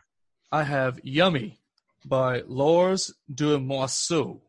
Man, this is another one of those kind of like Blood Vessel. Just watch it, have fun.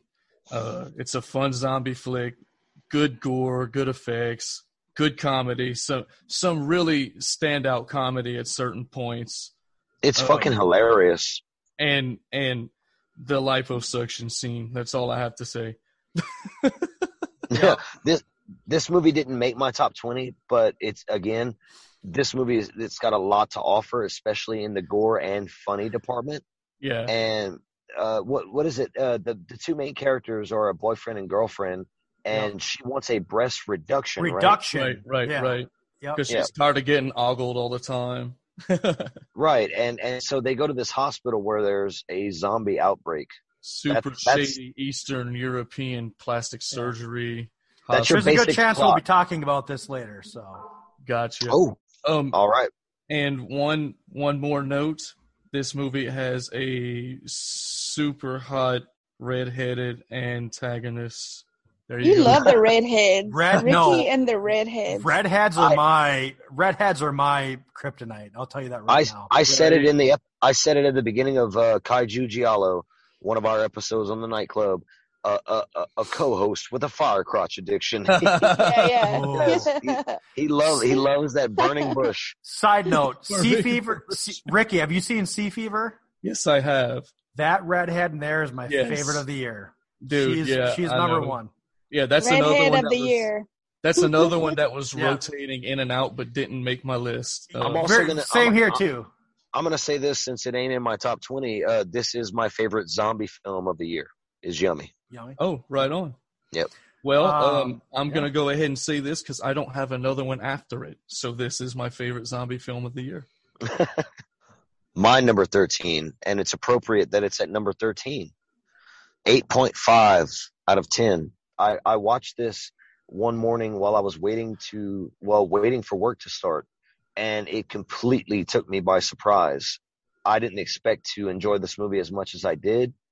And to me, it gave off some very Evil Dead vibes, based mainly on the type of supernatural possession and the look of the people possessed or person possessed in this film.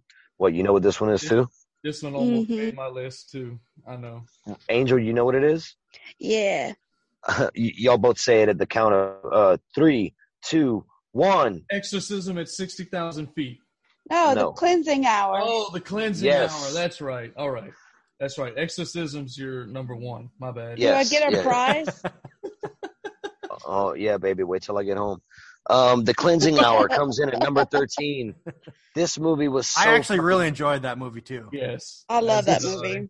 it's so unique to me. Um, the, the the premise of a YouTuber, a priest or or an exorcist rather, YouTuber who has all these people hooked to his channel and watching him week in and week out go ahead and exorcise the demons out of, you know, whoever the fuck he has on his show until shit gets real. And I mean really real. Really real. I'm gonna stop talking about this movie um, at this moment because I don't know who else might have it, but 8.5 out of 10. That's my first 8.5 of the evening. At number 13 is The Cleansing Hour. Okay, so I am going to carry on that sentiment of an 8.5 at my number 13 with T-Boo. and it's funny because I've listened to probably close to 10. I know we're coming out a little bit late this year. Well, shit. What was it, T-Boo? Last year we put our end of the year episode out in July. so, Yep. Yeah, so no, yeah, It was it was Christmas in July, basically. yeah, on the pretty Joe much. Horror Show. Yes, yes. but I mean, even still, we're coming out a little bit late compared to others. But I have not heard this movie talked about. Now, in fact, on I'll say I think it was a 22 Shots podcast. I heard this movie getting shit on, and it was a huge boner killer because I was kind of a little bit sad. But this is another Shudder original. It's an 8.5 at my number 13. I loved it. There's a lot of movies that had penis scenes in it, particular penis mutilation slash cutoff. Sure. And this is kind of a possession, whatnot movie. This is one of those I was talking about earlier where the comedy actually really worked for me. And this is porno. yeah. I I really enjoyed this movie. It was funny. Nice. It it really did. I heard some people saying it didn't really give the give you the aesthetic of of the '90s or whatnot. I think it did. The only thing is, is it didn't give you that grainy. I mean, the, the it, it it was a good, I would say maybe production value, but it didn't give you that grainy type of of of look.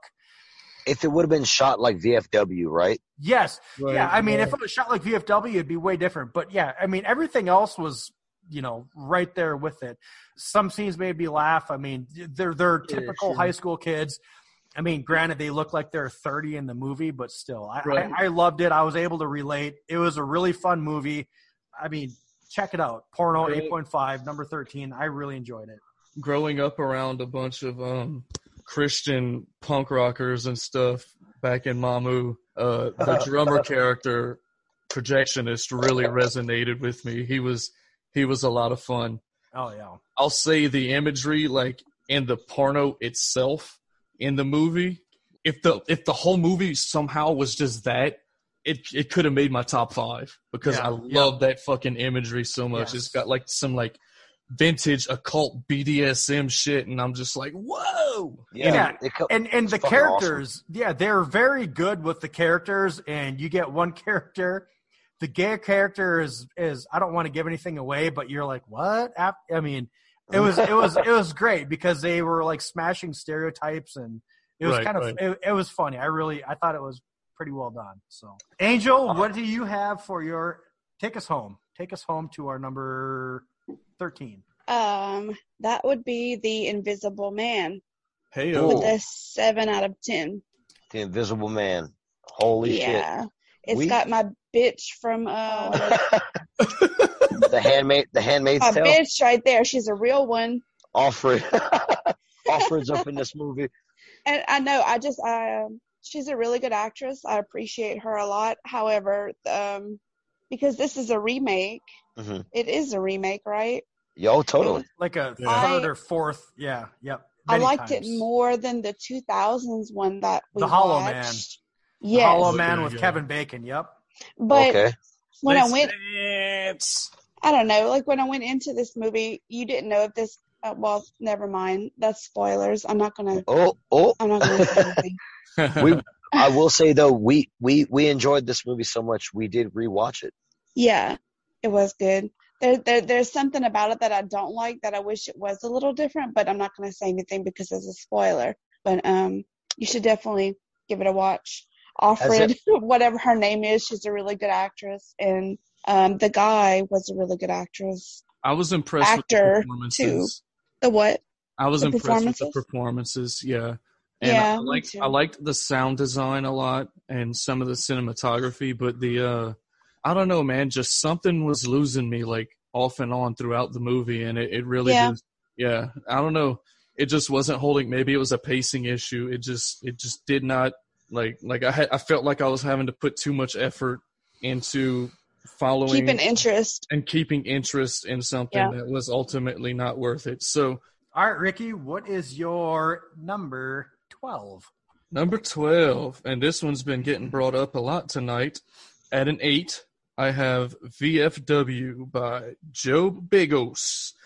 We have a dope ass 80s grindhouse throwback, fucking amazing cast. fun, violent romp of a siege movie. Dora Madison is a fox, and one of the coolest deaths of the year, in my opinion. There's a there's a flagpole kill, and it's, it's fucking amazing. I was just Flag- like, flag- America, Flagpole. yeah, Flagpole down the gullet. dude. Yeah, this this one is like assault on precinct 13 and escape from New York on fucking on hype. I was gonna say on crack, but it's on hype instead. because it's on know, the hype.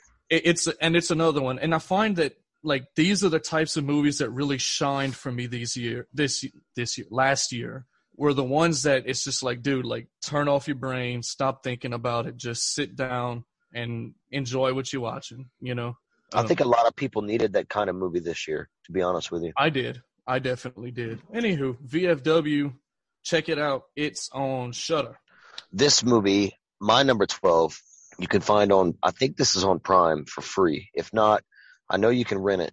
But this movie's coming in at an eight point five, and it's starring the guy that created Facebook. Right? He made Facebook, didn't he? Zucker- Zuckerberg. Mark. Yeah, Zuck- Zuckerberg? Yeah, Mark Oh. Zuckerberg.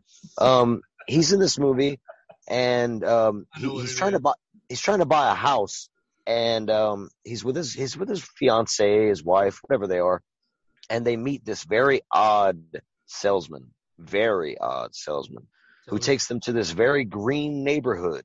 And when I say green, I don't mean they're like energy conscious people with sun panels and all that shit. I mean, it's all green and it all looks the same. It's like Tim Burton just shit the green color all over the fucking neighborhood from Edward Scissorhands. and drew the fucking clouds in the sky while he was at it uh, Yeah, a very artificial neighborhood.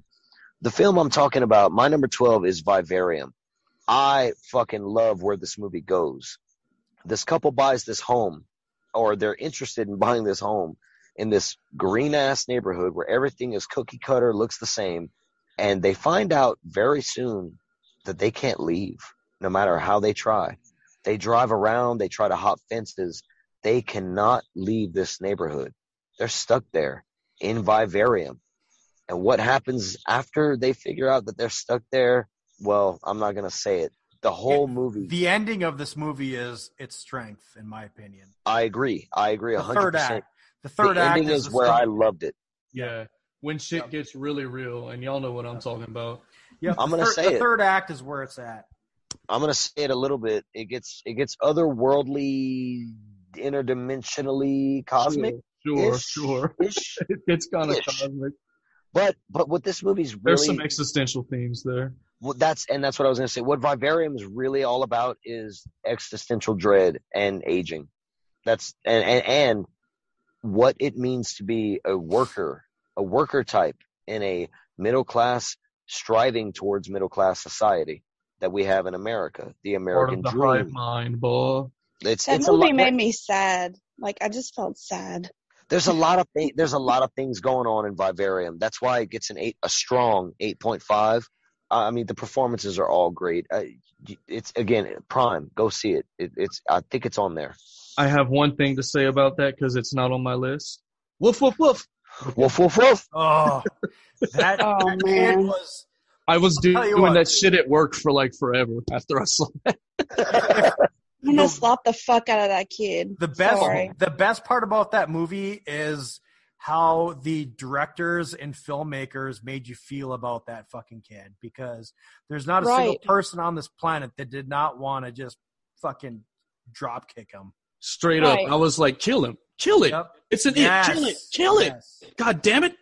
like But I then was feeling sympathy at the same time because it's not that freaking kid's fault. It's I don't know. I, I. I, I, yeah, I'm on the other side where I wouldn't have drop kicked that kid at all. Oh, I would have, and then I would have hugged him. You know. Oh, Yeah. sorry. I would have, I would have just been a, a murderer and a Yep. scumbag. I Yep, would have I'm, been like, I'm with Ricky. I'm with Ricky. So, so I'm the be- I'm the best person on this show. So, uh, boss, You Tuna, are the moral high 12? ground. I have so- the high ground. my my number 12 is coming in at an 8.5 which is the norm apparently uh, right now this movie is only streaming on hulu and i knew i was going to like it if anybody knows the type of movies that I'm really drawn to, it's the isolationist, the end of the world, feeling alone, and then you throw in some otherworldly alien shit. Sign me up. This is a Russian effort, and it's called Sputnik. And this is going to go in as my favorite creature feature of the year. And it's not because the creature itself was anything special. It's the, without giving any kind of spoiler, it's how the creature comes and goes, maybe. Yeah, I would say, yeah. And just, I, It's like the lore behind it, right? Like the I have not- learn yes. about it. That's so I have not seen this film and I want to. I'm just put, putting that out there right now. Okay, yeah. So, So, this this is gonna. want to I want, I want to Yeah. shut down that creature feature talk right now because I didn't know that there was going to actually be aliens in it. Oh shit! huh. well, You know there- what? If you read this- the description, it's in Spoiler! Travis gets a hard on it's for those it's not a films. spoiler. I'm going to Yeah, tell you that right now. description. Yeah. I am the I am the person that most hates spoilers, probably out of the four of us. nope. I promise you, I get mad. Okay, okay. Well, anyways, without giving anything else away, it's there. There's a lot of things about this movie that really, really work, and it's a lot more than what I am explaining it to be. Because there, there, there's parts of this movie that are going to be just like a drama. It's going to be a character study, but there's also parts of it that are going to make you be like, okay.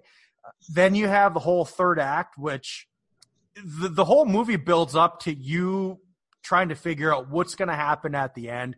How's the third act going to play out? And there's certain characters in there that are going to show their true colors. Sputnik is is is is a very very good film. I'm I'm more than happy that I was able to see it. It's an 8.5. It's it's on Hulu. It's free. Check it out. That's my number 12. Okay, well, me and Travis are, are pretty much on the same level for Vivarium. That's my number 12, and I had a 7 out of 10. Nice. And I kind your- of discussed a lot of that. What, Trav? what was your? uh I forget how you said it. It was, it was a scene involving a car, and you were like, I would totally just.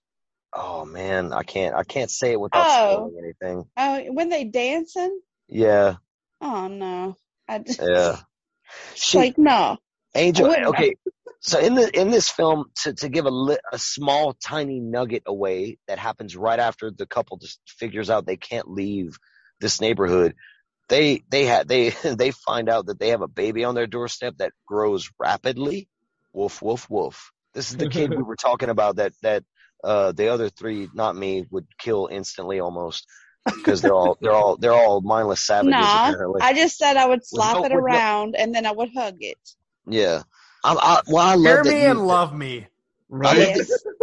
I love that we, that we both enjoyed this movie so much. We uh rewatched it as well. I think like this movie, I think we saw twice together. So yeah. um, Yeah. awesome. Hey, what you gave it? A seven out of ten. Yeah. And- I didn't like I didn't like the ending and I did like the movie as a whole, but it made me very sad because I like the ending. Yeah, I lo- I love the ending. yeah, I'm I don't know, not crazy about it. It resonated with me. I mean, it yeah, it it, it gets you feeling kind of kind of cosmic, but uh, Mm-hmm.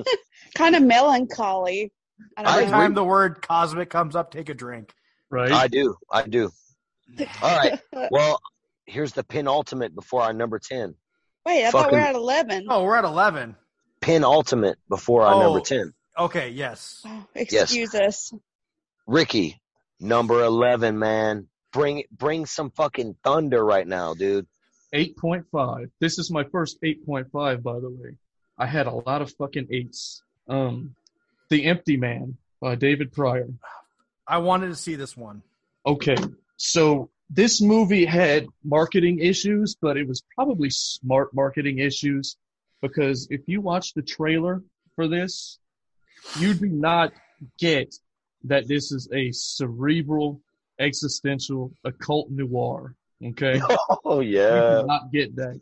I was thinking that this was going to be like some goofy teeny bopper poo poo but goddamn, like and, and, and but it, goddamn. God damn, it even, it even kind of plays on that concept a little bit, but in an interesting way. I mean, I'm not going to explain because it would be too much and I, I, I spoilers. I'm Um, gonna say it right now. I, I, because of recency bias, this movie's not on my list because I just watched this movie. But god damn, this movie! Oh, you you did watch it? I did watch it. Oh, nice. Yeah, man. Um, The Empty Man, bro. It's cerebral, existential as fuck. So anyway, The Empty Man, eight point five, dude. This movie is cinematic as fuck, and there's some scenery porn in there, man. Like some dope ass Tibetan shit. Like, like yeah, man. Like check out The Empty Man. It, it's it's worth checking out if those three words or those four words, excuse me, cerebral, existential, occult, noir. I'm trying to stay away from the c word as much as I can. If those if those four words intrigue you, check out The Empty Man and give it time. It, it would it, it would be in my top twenty if I hadn't just watched it. I, w- I- you know, like I, I didn't want to put it right in there because it, it was so strong. Yeah. but it's that right. good. It's that good, man. That's that's the main reason I stopped watching 2020s. because I was like, I don't want that. Like you guys are saying, that recency bias. Bias. Yeah. Well, my number eleven, before we get into our top ten, is a another film that uh, Angel Angel and I uh, rewatched. Uh, she mentioned it. My number eleven is The Invisible Man. This is the big Hollywood blockbuster horror film of the year, whatever you want to call it. But for me, this movie did something pretty fucking cool. It made me paranoid watching the screen, looking in every corner like a hereditary did, Yeah. like like Ari Aster trained me to do. Look in every corner and see everything I can possibly see, knowing what's going on or what might be going on. right. I, I think I think that Invisible Man is it's it, it, it it's that type of horror blockbuster that you want mainstream audiences to watch because it, it, it toes the it toes the horror line, but it, it also stays firmly in a dramatic mystery area where a lot of mainstream audiences would rather stay. Though this was on Angel's list, it's on mine. It's at number eleven for my top twenty out of forty nine films I saw. Only forty nine, but look, I, I, I sifted through what a lot of people said they liked, and I think this movie is in a, a very appropriate place.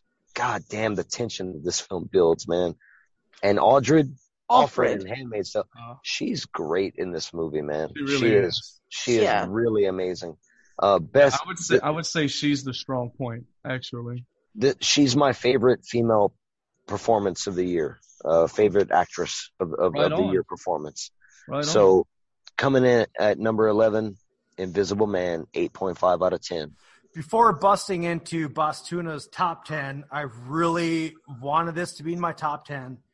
Speaking of recency bias, I saw this movie last night actually, and I held off on watching it because I I, I knew there was a handful of heavy hitters that I had to get in, and I, I know what this is. you don't know what it is.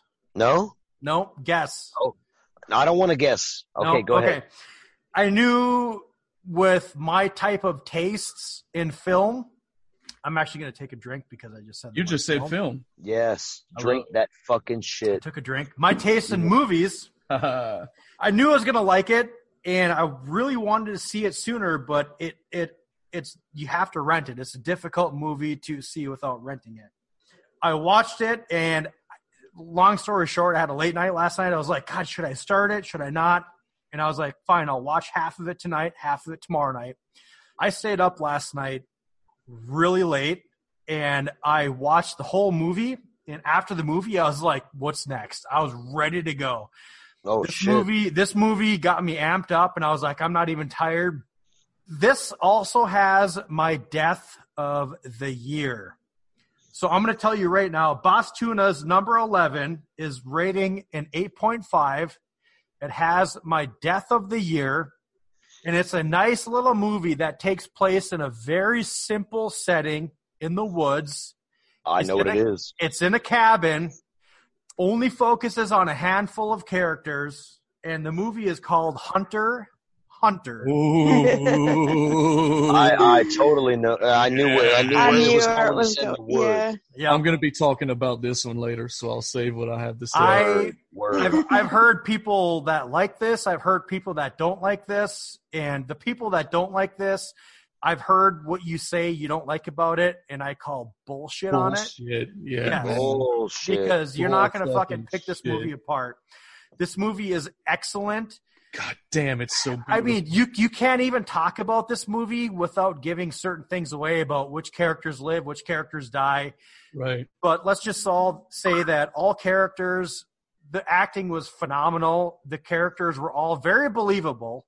From a guy that lives, well, was born and raised in the middle of nowhere in northern Minnesota, spends a lot of time in the middle of nowhere hunting and fishing. There are people like this.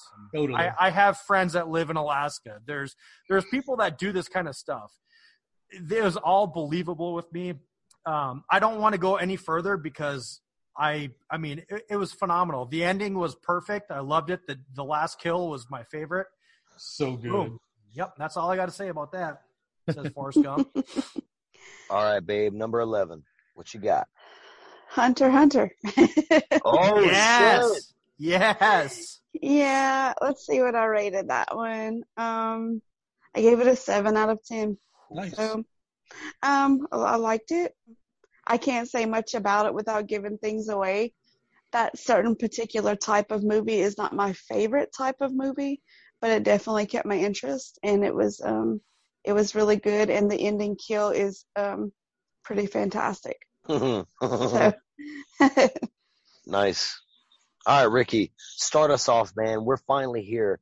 I gotta take a one more swig of, of the real stuff. Okay, so Yeah, This, re- this reminds me of I don't know if there's any uh, Faith No More fans out there, but Fuck their yeah. song "The Real Thing." The real this is thing. a real thing. Hell yeah, taking, man. he's taking a sip of the real thing. what's your number ten, my dude?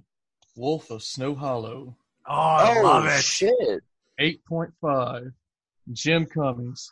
My boy. Jim motherfucking my Cummings, boy bro. directed, acted, did the damn thing, bro. This movie is so much fun. There's an awesome little mystery that unfolds. Scenery porn. Again, that's always points for me. Great performance by Jim Cummings. God damn, like he was both comedic and heartbreaking. Like I felt like I just felt the fucking tension and stress in this man with it, with the bullshit with his dad and his daughter and everything else. Oh, everything. And I mean, dude, like it's it's equal parts hilarious and dark. That this movie is fucking awesome. I don't want to say anything else because I don't want to give shit away. Because everyone, everyone who likes movies should watch this one. Let alone Fuck horror yeah. Fuck yeah. This I got is this is a killer movie, bro. I have to interject because as soon as you said the title of this, I'm like, oh yeah, where's that on my list? And then I'm looking at my sacred text where every single horror movie I watch, whether it's old or new, is written in here. I fucked up.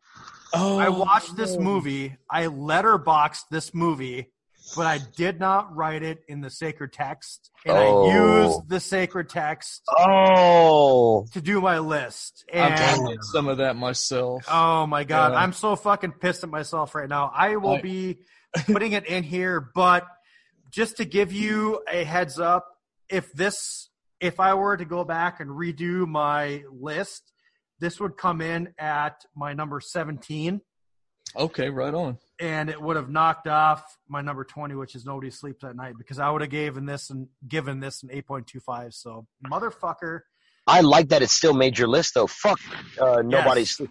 Yeah, don't sleep in the woods, bitches. You got warned because there's a wolf in Snow Hollow. I just wanted to say I, I was really impressed with the uh, supporting actress as well. I like how she was like passive aggressive, but like tough and smart, like all at the same time. She was just a, she was an interesting character. So again i'm i'm, I'm really pissed it, this is a reoccurring theme with me because every year i fuck something up that should I have been did- in my list I, I forgot I left my number seven out, and I had to go at the last like the last couple of weeks. I was like, oh shit, that's I got to figure out where that is, and I had to go fucking rearrange Yep. all kind of Y'all, y'all are some unorganized bitches, man. Well, I actually I accidentally deleted a big chunk of my 2020 list. yeah. Well, see, I I purposely try to do my list last minute because it's like you said. I mean, you could do it one day and it's going to change the next. I'm like just going to run through it. But as far as Wolf of Snow Hollow goes, as I said, that would have clocked in easily at my number 17. This is another one of those rare movies where the comedy really worked with me. I actually, believe it or not, I saw this movie on someone's list as their worst of the year. And Wow. it, it blew my mind. Yeah. For me, the the biggest strength of this movie, besides the phenomenal ending and the swerve that you get, is the character. Jim Cummings is one of my favorite characters. If if I had to say my best actor of the year, it would be Jim Cummings in this in this role because he played a sheriff. He played a son of a sheriff who's I mean, you'll have to watch the movie to figure out that right. alcoholic, single dad, and the comedy of this was was awesome because it, it felt re- it felt real. It really did feel like this is going to happen. I mean, he's fighting with the fact of there's a werewolf running around my town. How do I keep? I mean, it, it was real life situation. This isn't like a over exaggerated, over the top kind of werewolf movie. I mean, it, it grounded it in reality, and for that, I absolutely loved it. And what really polished this off was what happens at the end, really, Mm. uh, in the character. I mean, I, I really enjoyed this. This was this was a fantastic film, and I I'm gonna take a sip because I said film again, but I'm I'm even more pissed that I screwed this up and it didn't make my list. Uh, Oh shit. um, so I cheated with my best actor award, um, and I gave it to two, and this guy is one of them. So Oh, there's nice! that. I love it. I love it. Yep. And uh, Yeah, he he was the whole dog and pony show of this whole thing. and my my next best actor that I'm going to talk about is the same deal: writer, director, and lead actor. I know what that is. I was gonna say, I think I've got a couple ideas too. I have one idea and I know what it is. Coming in at number 10, my top 10 of 2020.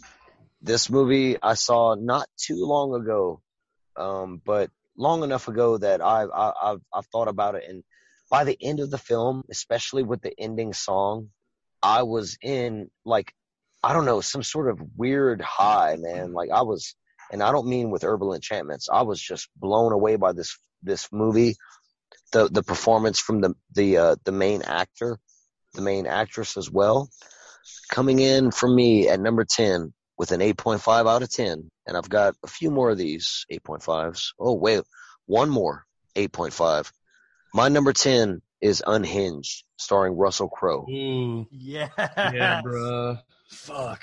The film opens with Russell Crowe killing his wife and her lover and burning the house down.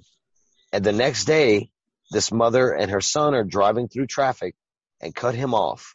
That's how this film starts. You know the best part about that movie is first off, I have to say I am so glad to see this on a list because I agree this is awesome. It's not on my list, but I really did enjoy it. I, Same.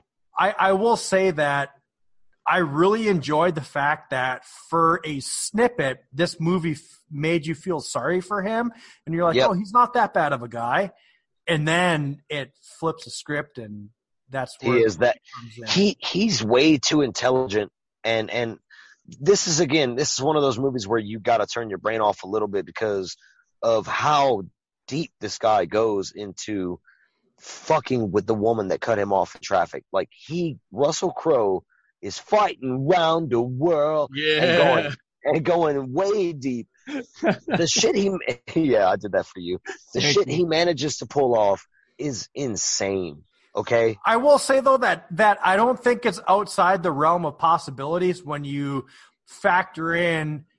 I mean, he was probably close to. Well, I don't know if this is going to be spoiler territory or not, but he was probably close to killing himself, and then Right. this event happened, and he's like, "I'm going to finish it off."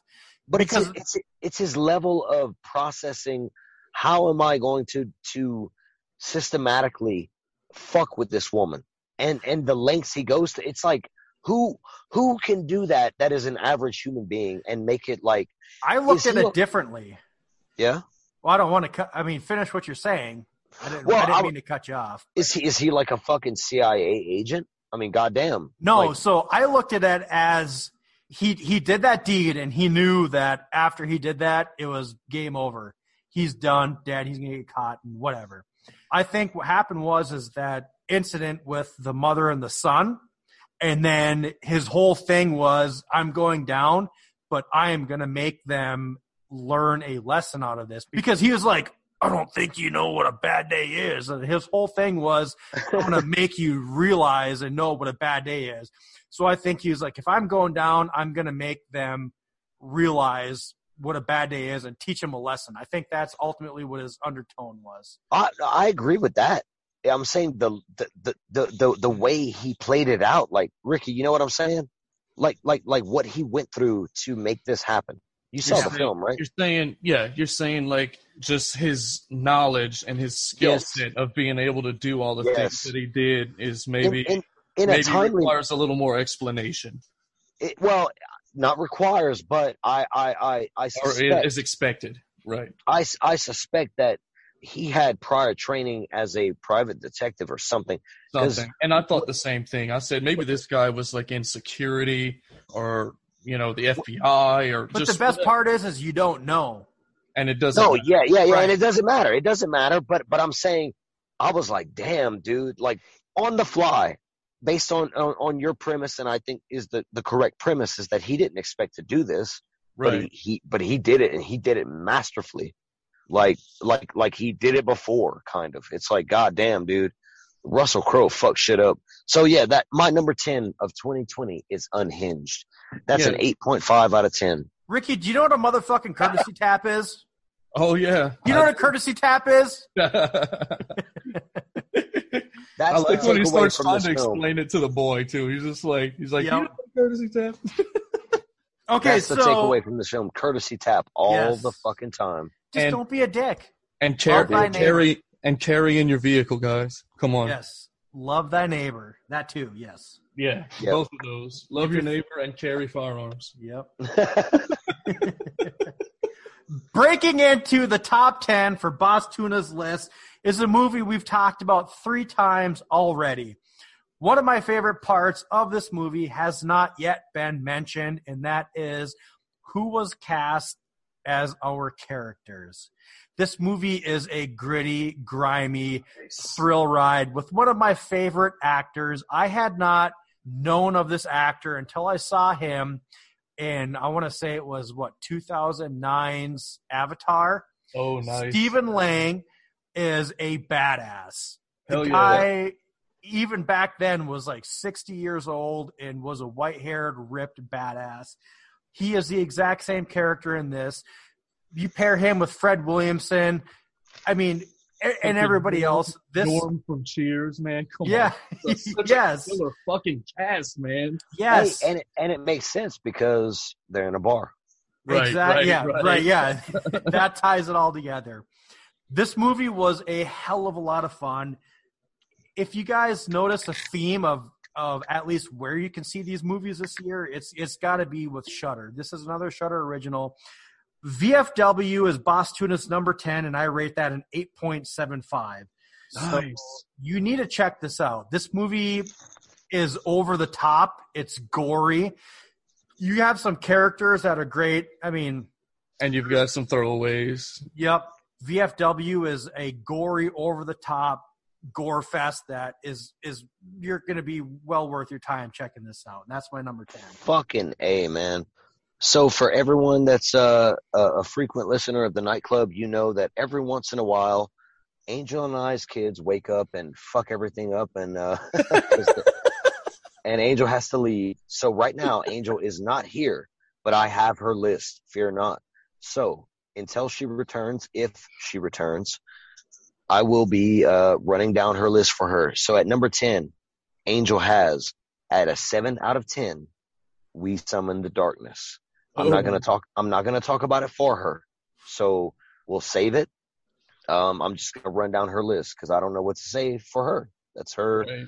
opinions. So Angel has We Summon the Darkness at eight, at uh, her number 10, seven out of 10. I think you can watch this on uh, Netflix, right? I haven't seen this one. It's on No. Netflix. I saw it on Netflix. I don't know if it's still there, but I saw it. Yeah, I've, s- I've I've seen it too. It, it didn't make my list, but uh, Johnny Knoxville. There's a cam. and- Okay, well, I was gonna say there's a cameo there that might be spoiler to some people, but, No, no, but the, Jo- the Johnny- cameo is the high point for me for sure. me me too. And and yeah, he he. Damn, it's like I wish He's he would have fucking had a bigger role in this movie. Yeah, totally. Um. So yeah, that's Angels number ten. We summon the darkness. Ricky, what is your number nine? That is Random Acts of Violence with an 8.5 by Jay Baruchel. Dude, Rashal. Rashal, okay. I can't pronounce these names. Dude, like this one's fun. It's thought provoking. It's got an awesome like comic book feel to it and some literal comic book imagery. That's a lot of fun. Tetrarch or whatever. Petrarch. Yeah, uh, Yeah. It's violent, gory. It's the only slasher that shows up on my list. I'm I'm not Ooh. huge on slashers as well, um, but once in a while, you know, some of them pop up and you know surprise me. Um, great visuals. I love the score, good sound design, and for me, a shit ton of rewatch value. Because last time I watched it, I noticed that there was actually a double-sided dildo on the killer's uh, kitchen table, Oh my god. and I was did like, okay. that. I was like, awesome, guys. That's that's awesome. Like that's that's great. So you know, random acts. he clearly violence. wasn't wasn't married. My number nine for the night. So I'm gonna catch a lot of hate from people out there who love hate movies that everyone else says they hate. yeah, But but I love this movie, and it came along at the right time. Mm, Yeah. mm. What is it, Ricky? What Castle Freak. it is? Yeah. Eight Okay, point yeah, out of too. ten. Wow. That's your number nine. No, no, no. But I'm just saying, like, like it came, it came at the right time for me, basically. Oh, oh, for sure. Oh, well, you more so than me, but I'll, I'll just so I'll, I'll speak briefly on it. Um, this is a remake of a 1995 Stuart Gordon film, one of Ricky's favorite directors. my this is a- film by one of my favorite directors. Yeah, this is a Lovecraftian cosmic horror film. It's the it's like the trifecta: horror, Lovecraft, cosmic. Here we go. Boom. Yeah, but This movie this movie has some bad acting. Oh yeah, oh yeah. yeah. I mean, straight up. some bad acting, some stupid, poorly written characters. Cat's out of the of- bag. It's not a masterpiece. Anyway, No, I'm it- sorry, it's- I'm interrupting you. My bad. No, you know, you're right. You're I'll, right. t- I'll tell not. you what. When I when I wrote my review, I was just looking at it here in Letterboxd. I didn't really say anything about the acting. I mean, I don't think the acting's top notch, but I don't think I took anything away from the movie either. Well, I think it could have benefited from some better acting, but the story I enjoyed, and I like the different take. Yeah. So th- this film has a blind girl inheriting a castle. That's the premise, and in this castle is a freak. oh yeah. I'm- I'm not gonna go- sheets, boy. I'm not going to go Yeah. into what this freak is, but let's just say this film involves Yeah. the Necronomicon, Yog Sothoth, and um, Yogs the s- Thoth. a certain Mr. West in a in a after credit scene. And if you know about Reanimator, then you know what I'm Dude, talking I don't know about. if I saw the after credit scene now. Ooh. Actually, I might have to. Yeah, because this is on Shudder. I might have to go and check that after credit. This scene. is a Shudder exclusive film. So yeah, Castle Freak on Shudder, 8.5 out of 10. T-Boo's number nine of 2020. I'll be uh, touching on that one later. I figured. I figured. Well, you can touch T-Boo's nine inch after I go with my. Hell yeah! Yeah, after I go with my number nine here. This is lower on my list than a lot of others. I did think the movie was very effective. The only thing I would have to say is that I was looking for a little bit more. Brian Bertino is basically four for four for me because Okay. I enjoyed. I lost. Yep, the youth. You're thinking that was my number one. I thought that when you saw this movie that this would be your number one of the year. Okay, so my my number nine is Dark and the Wicked. I will say I've got a funny story with this. So, long story short, the wife and I remodeled our basement. We had a just a regular. I mean, it was it was an unfinished basement. We finished it, and we put a huge 75 inch TV, I think, down there and whatnot. So certain movies I'll go down there to watch because that you you could watch a movie at one o'clock in the afternoon or at midnight and you won't know the difference because it's so dark down there. So I saved this movie. I told T-Boo part of the reason we bumped this show back is because I did not see this movie and I was like, we cannot do this list without me seeing this movie. So to wrap up my long-winded story, uh, I got back from my camping trip and I knew I was going to watch this movie. I rented it on. I couldn't find it anywhere, so I had to rent it on Amazon Prime. And I started it. I want to say at nine o'clock at night. I told my wife I was like, "Hey, do you want to watch this movie with me?" She hates horror movies. She never watches any of them with me. So she knew I was watching a horror movie, and I watched the movie. About a half hour in, I hear some stomping going around upstairs. I'm like, What the now, fuck? now, now, now my ears are like perked up. I'm like, that fucking bitch is purposely going to come try to scare me.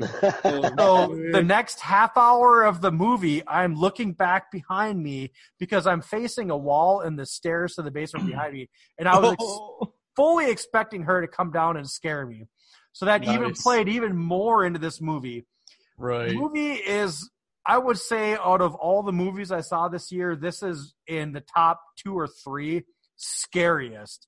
yes. Anybody I that watches agree. a shitload of movies, you're going to be hard pressed to get a movie that actually scares you and creeps you out. Right. This was one of those rare movies with me. It did freak me the fuck out. However, I know this was on a lot of people's top three to even number one movie. I just think that there wasn't enough there to, to, to get me to that point. I will say that it's a very concise, tight movie because there's only a handful of characters. There's a lot of shit that goes down, but for me, it, it I mean, oh, it, oh, there, there's a lot I want to talk about with this, but I can't. Left left you hungry. That, Yeah. that's, that's how, that's how I felt about it too. I was like, man, I just I, I, I- yeah. the the very so I mean, there's one character's death, one character leaves, and that was probably my favorite part of the movie is how that one character died that left. right. But the very very end of the movie, I was like, oh come on, like like come on, give me a little bit more, and and it didn't, and and that's why it's only only as I say coming in at my number nine. Uh, and the Dark and the Wicked is Bostuna's number nine at eight point seven five. Very very good movie, scary as fuck, and you have to check it out. Well, for Angel, her number nine is a 7.5 out of 10, and it's The Lodge. oh. That's that's Angel's number nine. Can't speak for her. She's not here. Maybe she's coming back. We'll have to see. Ricky, what is your number eight, sir? All right, so this one's gonna throw uh, everyone for a fucking loop. This one, this one's a lot of people would say that's not a fucking horror movie, but I would say it's horror adjacent um, because of the existential themes, the dark claustrophobic atmosphere, um, and this one is I'm thinking of ending things with an eight point five. I wish I would have watched this fucking I don't know movie, if I've even heard of that. It's, on Netflix. Yeah. I'm think I'm directed- thinking of ending things. yes. Yeah. No shit. It's- I don't. I've it's never. I don't know if I've heard of I, that. I've heard a lot about this. Damn. It's directed by Charlie Kaufman. Um, Damn. it did come down a little at first. This was like a nine, um, but as I thought about it, um, it did come down a little bit based on like a rewatch value type of thing. But this this movie is, you know, for anyone who's ever been out there questioning reality, like what's what's real, what's not. Um, one second, pardon. Shh, my dog wants to go potty. Um, I'll take him out in a minute. Um, so you know, questioning reality, what's real, where where where does someone else's thoughts and feelings end and yours begin? Um, I hear you, I hear you bro. Okay, I'm, I'm just, give me a second. You- You're derailing me, man. Your dog's derailing you. Um, I hear him back there too. He's like, that's, that's what he does, bro. He just looks at me with those little eyes and wags and makes some Mm. noises. Yeah, the big it's- sad stupid. Right, he sounds like the big sad stupid.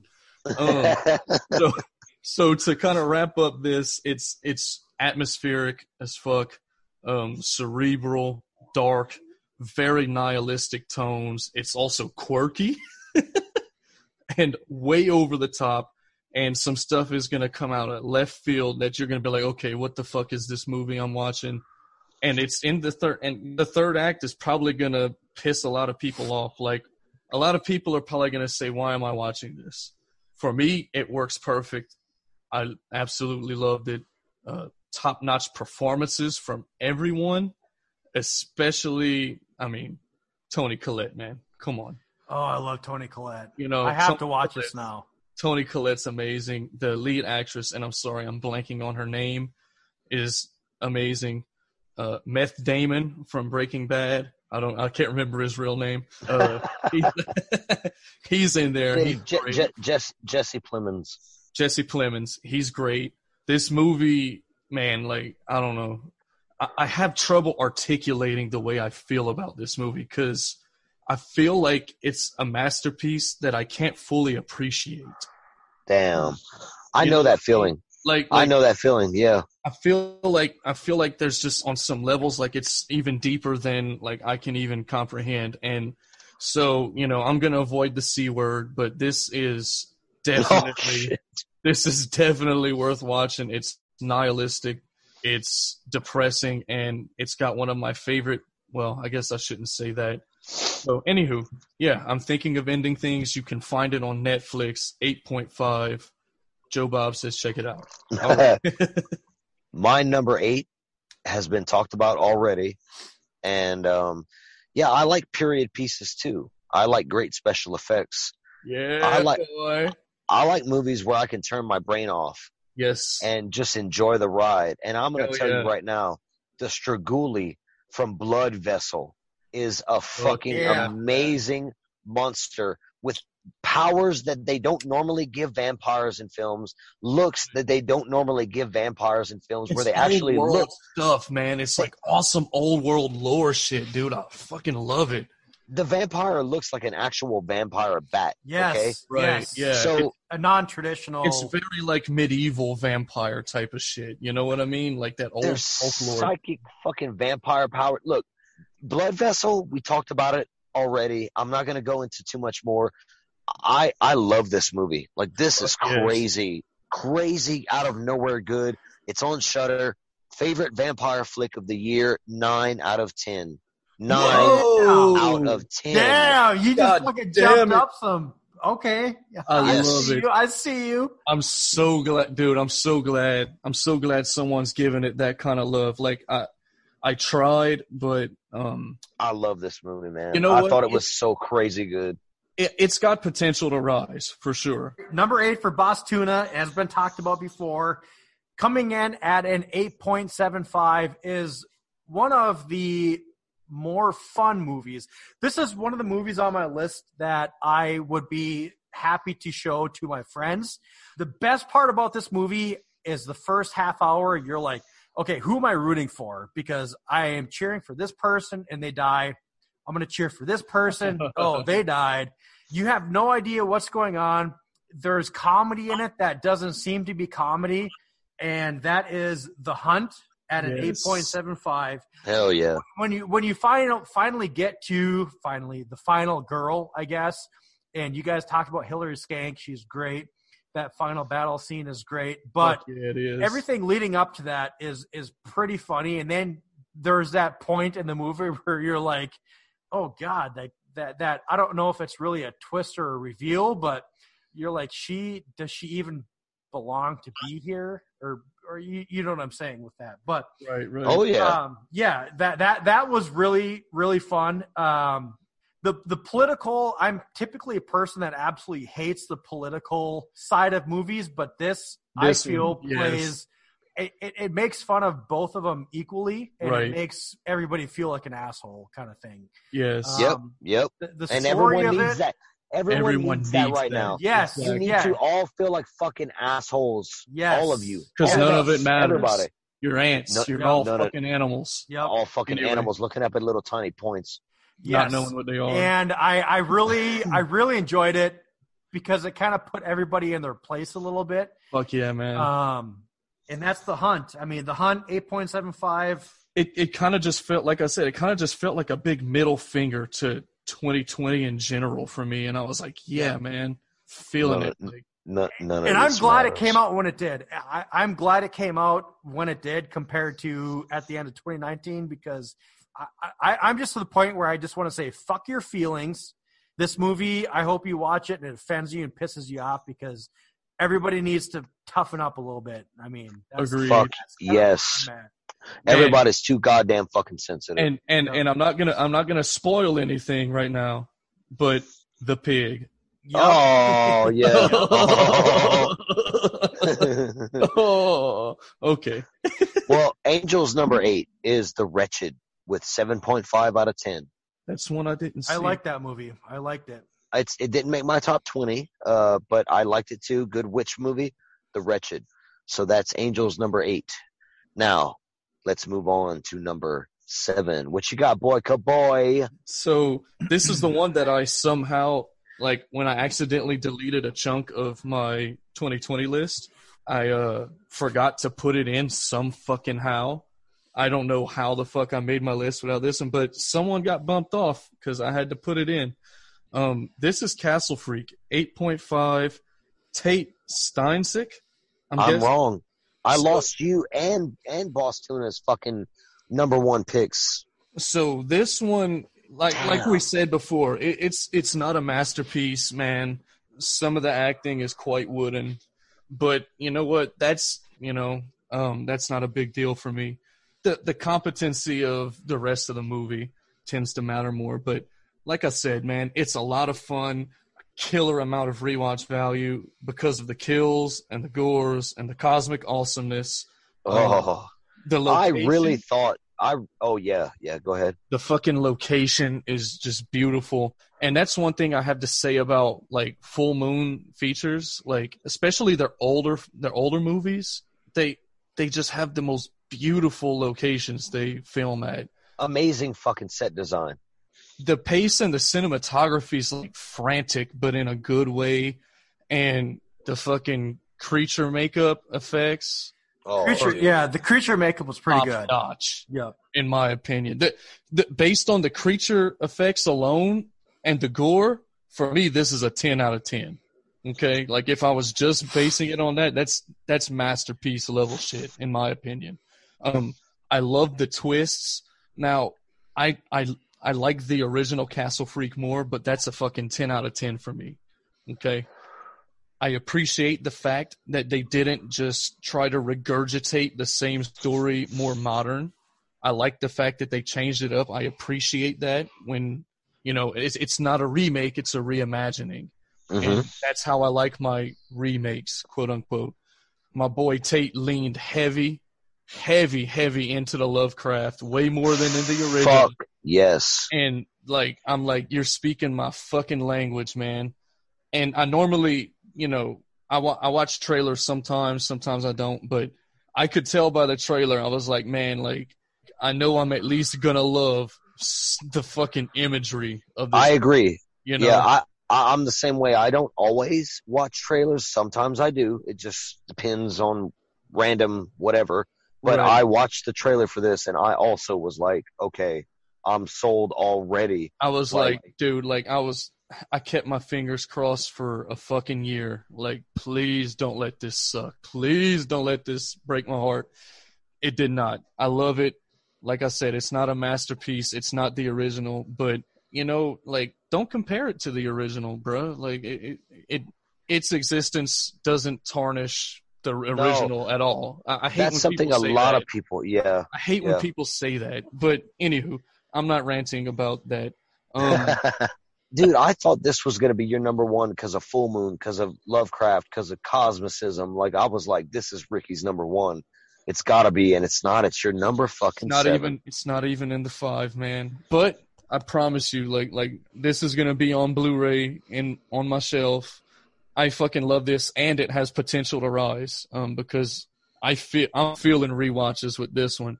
I love the twist about the freak that I'm not going to reveal. Yeah. Yeah. That's From my, the- that's one of my favorite aspects of it. And a crazy ass scene. The craziest scene in the movie, The I'd say. best. Oh my The best, god. the fucking The best. Fucking best. Anyway, I'm done sucking this movie off. Uh, who's next? T- T-Boo, you're up. All right, my number seven. It's The Dark and the Wicked. Okay, Heyo. I'm giving this movie a nine out of ten, and Damn. it, and and it gets best cinematography and oh. my Oh. favorite supernatural film of the year. Fuck yeah, man. This movie, like like Boston was saying, it's got all the creepy elements. It's got that scare factor that you actually get the fucking freakouts from. Like you look over your shoulder while watching the movie. Like what is behind me? What's creeping up in the dark? What's that sound? You know? Right, right. Like this is the type of film that makes you hear all the things that go bump in the night and focus on them. The priest character in this film, amazing performance. The brother and sister that God damn, he was so creepy. so Dark and the Wicked, it takes place in the middle of nowhere on a farm. A brother and sister go back to their family farm to take care of their mom, who is taking care of their bedridden, dying, pretty much dying dad. comatose. Yeah, like like he's dying, he's comatose, he's not responding to shit and the drama, the horror, like this movie was fucking top notch on every level. It just didn't quite get there. And again, I'm going to echo that ending. Like, man, what was that ending? Yeah. Like, really? That's all we get after Yeah. everything? All right, Dark and the Wicked, you were a fucking masterpiece until that. So I agree. not nine out of ten. My number seven. I know that sounds like I'm shitting on it, but I'm not. You need to Right. watch this it's a nine if you're out a of horror 10. fan. I mean, that ain't Yeah. shit. Okay, so Bostuna's number seven overall of 2020 is coming in at an 8.75. And I will say this is my last movie in the eights before we get into the nines. hey, So, so my number seven at 8.75 has been talked about once before. I will say that I commend this co-host because I had expected to be the only person that had this movie not only in my top 10 but in my top 15 even. I have not heard heard about it very much. I had heard one person talk about this and put it in their biggest disappointments, which actually disappointed me quite a bit. But this movie is another one where when you cross Western with horror and you do it right, it's just that extra element of setting and set pieces and something that you don't see a lot of. The witches added in were were awesome. However, this is almost more of like a cross between, dare I say, from Dusk Till Dawn than a witch movie. The Pale Oh. Door is a fantastic movie that I cannot recommend enough, especially because it's going to be one that is not on a lot of lists. This is on Shudder, and it's there's a lot of elements to this movie, and it really draws you in, as T-Boo said earlier, because you get your cast of characters, you get a very powerful opening scene with the family, and you get a scene that leads up to the ultimate of them meeting in a church where there's a train robbery. It's a hundred percent western, but it's got some very well done horror elements into it. And the witches themselves are fantastic. The CGI in this is is very well done. The creature effects, everything is is is done well. And I'm very happy to say that yes, the Pale Door is in my top ten at number seven at an eight point seven five. So Angel's number seven for the evening is Vampires versus the Bronx. She gave an eight out of ten, and I'm gonna say this movie didn't make my top twenty, but like Gretel and Hansel and like Hubie Halloween, I think this is another good entry film for young horror fans. It's a obviously a vampire film, and I think it's got a lot of cool visuals in it. Um, didn't make my top twenty, but I think it's still pretty fucking solid. It's on Netflix, so Yeah. check it out. So I forgot to mention some of my bests earlier. I know I mentioned that Yummy is my best zombie film of 2020. My best slasher would be Random Acts of Violence. Um, and I give Castle Freak the best creature feature award. Oh shit! Yes, I do. All 'Cause right, that freak boy. that freak in the sheets, boy. All right, so let me scroll back on down. Number six. It's getting kind of cosmic, guys. Oh, set. Oh, set. Six. Holy moly. This one is at an 8.5, but it, it has potential to rise. This is directed by our Canadian friend, Oh, shit. Whoa! Szostakiwskyj, Whoa! Archons. Wow! I'm blown away. Um, on. sophomore effort, What? What's the movie? Archon. Archons. Fuck yeah, man. Uh, have you seen Black Mountainside? Uh, no, but I need to because I hear you guys and T-Boo talking about it all the time. Okay. Yeah, we had the director on the nightclub. Um, Yes. Black Mountainside is a 10 out of 10 for me. Um, Fuck it's a masterpiece. This one is not on that level for me, but I mean, you know, obviously it's an 8.5, but it's got it's got potential to rise. It's different. Um, so this is a sophomore effort. Just the fucking scenery porn here is amazing. You've got beautiful cinematography. You've got a tense atmosphere, very claustrophobic, very paranoid. Um, beautiful sound design, very minimal sound design, but also dynamic, I guess. It's mysterious. It's a mind bender. I have it in my notes. It's cosmic as fuck. it's it's got my second favorite creature feature effects, good practical effects.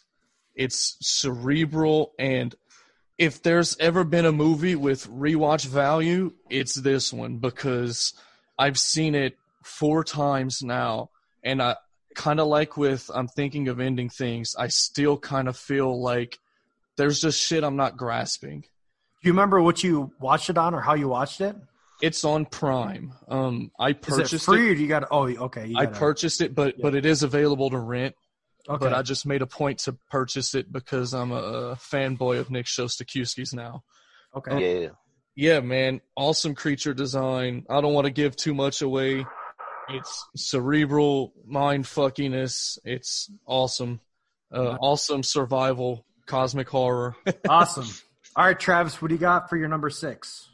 All right, my number six gets my hmm. best special effects award. Oh, All right. oh, oh, oh, I'm sorry. Let, let me interrupt you. I, I apologize. I give my best cinematography and sound design to Archons. Oh shit! Yeah. So, sorry to interrupt. Continue, please. I'll, I'll I'll say this too, real quick. It did not make my list, but it is a seven point five, so you could bump Hubie out and put that in if you wanted to. If you wanted to, Damn. it didn't hit me like Black Mountainside, man. I mean, I know. it is what it is. Um, number six gets my best special effects award, and coming in at a nine out of ten, starring Nicolas Cage. oh. I'm out. Love I'm out. your. You thought that was my number one. All right. Col- Color out of space. Yep. Yeah. Starring Nicolas Cage, Lovecraftian horror done to its finest. Oh my god. I've gotta man. milk the alpacas. There's Cage really fucking shines in this. Nicolas Cage, man, is the best. Okay, look, I don't even need to go and pay the ghost, Mandy. Fu- What is it you said when I, I texted you one day about something he said in Mandy? The uh, you ripped my shirt line. I just texted you. You ripped my shirt. It was my first time watching Mandy. Yeah, And he just responds, "We don't deserve Nick Cage. we don't. We don't. Nicholas Cage is the fucking best, and He so is." so in Color Out of Space, you get you get the story of a family living on this farm. Nicholas Cage is the father, and he's raising alpacas because that's that's the way of the future in in his eyes. Well, out of nowhere one night comes a color out of space. What ensues is none other than uh, paying homage to the thing in in certain regards, and that's where the special effects come in, as well as a film that actually does CGI extremely well. fucking well. Like yes. To the point to where without it, it wouldn't be the same film No, not at all. at all, at all.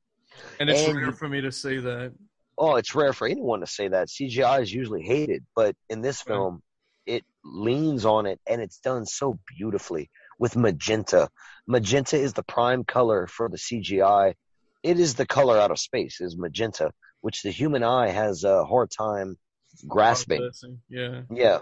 So it pops out really, really hard to the human eye. And that's what makes the visuals in this film very unique. That's why it gets my that's why it gets my best special effects too, because some of the lighting and some of the scenes. Damn, dude, where the moms God, so much shit is fucked up in this movie. Like I'm talking parents fusing with their kids because of Yeah. shit they can't control.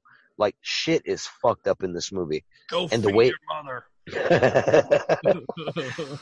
where this movie ends up is you're hoping to God for a sequel. And guess what? We're all going to get one because Richard Stanley, who returned after a very long absence Yeah. from directing films, is going to do a Lovecraft trilogy.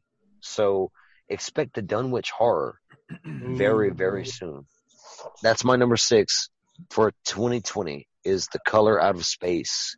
I love Nine out of 10. Okay, so I have to make another apology because when Angel had talked about Invisible Man, I was like, fuck me in the you know what? Because I forgot about that one. The reason is is because the the Invisible Man came out in January, February of 2020.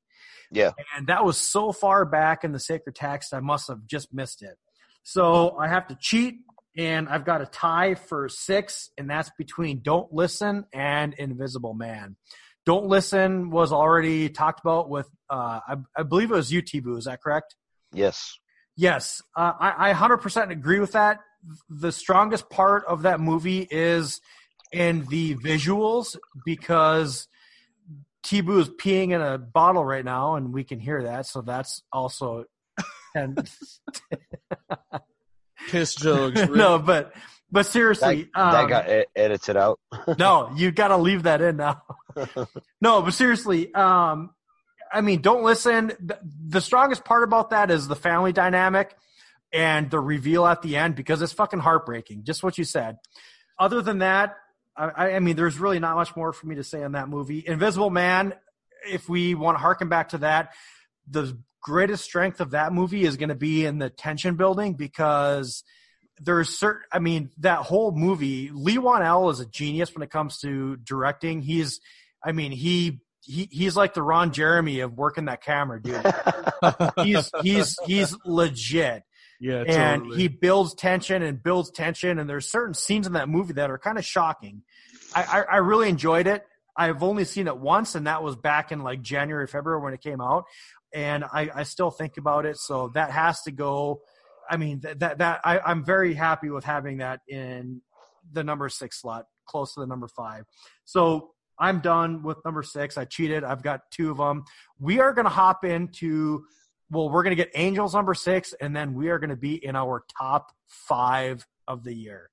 yeah. Right so on. for An- Angel's number six, and she will not be returning for the evening. Um, the kids have her wrapped Oh, up. So if you listen to the nightclub again, you know, par for the course. This be uh, sometimes. It, yeah, Sometimes that be like that. it'd be like that, cuh. It'd be like Um, uh, her number six is The Wolf of Snow Hollow with an eight out of ten.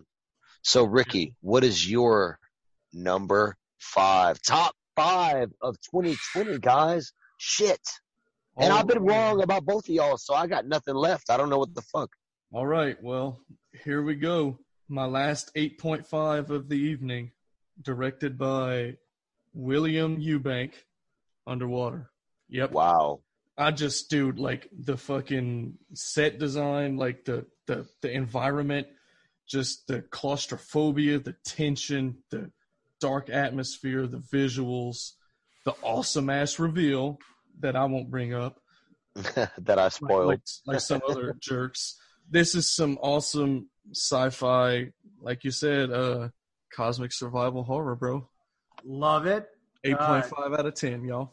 Perfect. T-Boo, what do you got for your number five? My number five, and this was a recent rewatch from a movie I had seen way earlier in the year, and it finally found its place, sort of. It's got potential to rise, but I think I'm comfortable at a nine out of ten for this movie. It's available on Netflix. Again, uh, another Spanish film. This movie has a lot to say about our current time and place, and about all times and all places. It's a movie about the class system, Mm. in my opinion. Mm-hmm. What's my number five, Ricky? The platform. It's the platform. Now, this movie is horror adjacent, I understand, but I'm no uh, stranger to having horror adjacent films in my list. In fact, if you go back and listen to the top 15 of 2019 on the Joe Blow Horror Show, you'll hear my number one and you'll know I don't mind fucking diving into these waters. But I think there's enough horrific shit in this movie Yes. that will allow this to be a horror film. Uh, the platform takes place in an well, sort of isolated area. It, it, it goes, it spans a, an, like a, a vast amount of space in a vertical direction up and down. You have this structure, who knows where, that is uh, what 250 floors, and I don't remember the number. from the top floor to the bottom floor, It's like 350, I think. uh, 250? yep. Okay. So this About platform, three fifty. about 250 this this platform every day starts at the top floor and works its way down without pulleys and ropes without magnets without who knows what. That's not the point. The whole film is an allegory. The platform from the first floor to the bottom is filled with delicious luxurious decadent food. And as it goes down more and more people eat less and less food gets to the bottom. You see where this film's going. I personally and i've got opinions on a lot of different things politically but i think where we are in our world right now there shouldn't be any starving people ever i think we've expanded enough and can produce enough to where if we collect ourselves for a minute and forget i don't know thing invisible things that we agree on we could all come up with a solution for ourselves as a planet I can agree As- with that sentiment. As one species that has one home Right. now that would that would require a lot of agreeing that would that would require a lot of impossibilities Probably a lot of bloodshed as well.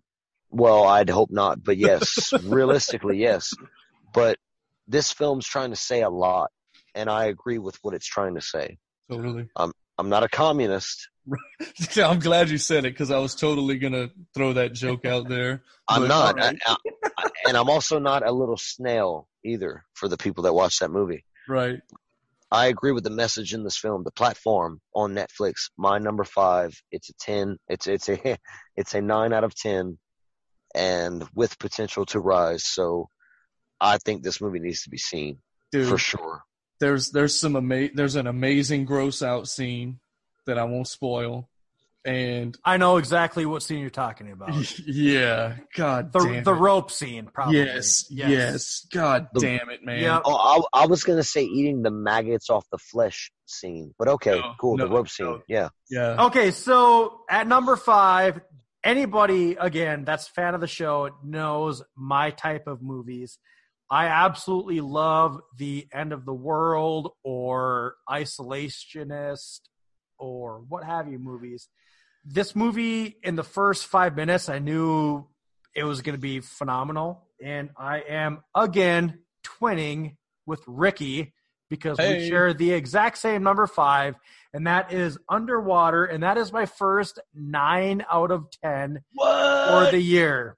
Yes, Nice. I absolutely love this movie. So, So, so- go Boss ahead. Tuna, Bostuna liked. I can't. I can't. Okay, I can't say. Damn it! All right, I'm sorry I derailed you because I can't spoil. I spoiled earlier. I won't spoil again. Okay, go ahead. Sorry. okay. Well, I'm I'm curious what you're going to say, so make sure you bring it back up. I'm gonna say it right now. I cannot believe that. I can't believe you liked a cosmic horror film more than me. And Dude. tech, wait, no, it's tech- yeah, it's my five. So okay, we're we're the same. Yeah, well, yeah, and, yeah, and- he's, and he's five points twi- ahead of me too, though. Actually, and that's twice. Oh goddamn! And Yeah. that's twice that y'all have lined up. Look at you, cocksuckers, Twice. Right? Twice. we have a cocksuckers. psychic. We have a psychic dick sucking link between Yep. us. Yep. 12 inches of dick sucking link. It's two And I'm sixes. very and I'm very proud of the two and a half that I contribute. My wife is going to wonder where that other 10 and a half come from. But. All right. Anyways, I absolutely. So, so some of my favorite movies are going to be your Abyss Yes, or Leviathan, fuck yes. Alien, even. I mean, these type of movies absolutely speak to me. I don't give two shits about Kristen Stewart and her performance. It was great, but that's not what appeals to this movie. The characters in general were pretty good. That J.T. Miller or T.J. Miller, I always get his name fucked up. T.J. He Miller. provided, yeah, T.J. Miller. He provided. Oh, side story. I actually ran into him at the Des Moines airport after he performed at the Funny Bone. Nice. Kind of funny, but anyways, Yeah. um, no, I, I, I, I love him as a character. He he gives that levity in movies that you need, and his character was, I'll say, serviceable in here. But the best part about this movie is just the, it's a perfect blend of action and horror, Yeah. and then that ending really. Fuck. I man. mean, just like Ricky was saying, that ending really tied it because it didn't need to go that way. It really didn't. The the movie was great before it got to that point, but then that ending came, and you're like, oh, fu- oh okay, I can get behind this. And yeah, Right, that right. ending just supplanted it as like I absolutely love this. So yeah, I I love number number five overall movie for me was Underwater, nine out of ten. I uh, also forgot to mention that Kristen Stewart gets my Best Actress award. Oh shit. Yeah. Well, Angels number five is my number four. So I'm gonna go ahead and hold off on that. Ricky, what is your number four? Oh shit! This one's been talked about. Um, Hunter Hunter, nine out of ten. Nice, Nice, Shawn nice. Linden. The the fucking scenery porn in here is good, dude. A lot of a lot of Pacific Northwest woods. Yeah, man. The the atmosphere, the fucking tension with this whatever it is, we, we don't want to talk about it. Just like, dude, like the way the mystery unfolds and the way the story progresses, it's like it's like a good slow burn, but it's got like good pacing. Um, the characters are believable, real people. Acting is wonderful, and just like especially the first 30 minutes just really takes me back to camping with my grandparents because they were hunters and they fished and they would tan hides and they would save all the meat. And you know like they they did all these things. And being able to live like this would have been their dream come true. But for whatever reason they they were never able to swing it i suppose. But yeah yeah just, just like especially the first uh the first act of the movie really just takes me back to childhood those memories in the woods with uh, my grandparents and stuff learning learning about nature learning how to respect nature as a hunter as a a woodsman learning how to love nature nice. aside from the fact that it's a great like it's a damn near masterpiece it, it it's got some sentimental value man for me. Uh it gets me all nostalgic. Um and you can find that on was that on uh shudder No, yeah, or had to, I is, think or is that on prime That. You got to rent okay. it. Yep. gotcha. That's right that's right. I rented it on prime. So yeah there you go hunter hunter. And like like like has been said before one of the best kills of the year for sure Yes. yep. Hell yeah. Well, mine again. Angels. Angels number five is my number four, and it gets my best director of the year oh at a nine point five out of ten. Holy fuck. This is a big hype movie. People love it. I get mm-hmm. it. I Well, bet I'm I about wa- to be wrong about my pick for your number one. I watched it and I loved it. Yeah. And and for a while it was hovering in that one Oh, through yeah. three spot, and it fell at four. Yeah. It's at number four. I'm right. I'm right. What is it? Possessor. It's Possessor. Damn. Yeah. That was my pick for your number one. You've been right about uh, every every one though that I asked you to to to answer for me. Brandon Cronenberg gets my my uh, best director because the imagery in this film and the way it's put together, the way I know he put it together, I'm blown away. This movie features an assassin of the mind. All right. Yeah. I'm not gonna I'm not gonna go into what that means because even going into what that means spoils the film. Right. This movie's about an assassin of the mind and an assassin in real life. Holy fuck the imagery. Holy fuck the score. Holy fuck the The, the bloody effects. bloody violence. The, Yes. the the realistic horrible Fucking amazing violence. Like that that fire poker scene was the only time that I actually cringed. I cringed hardcore for I the was fire like, poker scene. oh. And the second time I saw it, I loved it. and the way this film ends, look, you want to talk nihilism, you want to talk Yeah. bleak. Right. Like Possessor is my number four for 2020. For anyone who hasn't seen it, then please go watch it. If you have, I know you're probably wondering what I want to say about it, but Too bad. you know, it'll get said another time. So you'll you'll hear it. You'll hear it someday, somewhere. somewhere, nine point five out of ten. Possessor, Yay! Eh. The crones. the crony, crony crones. Okay, Bostuna's number four is yummy, and that is a nine out of ten.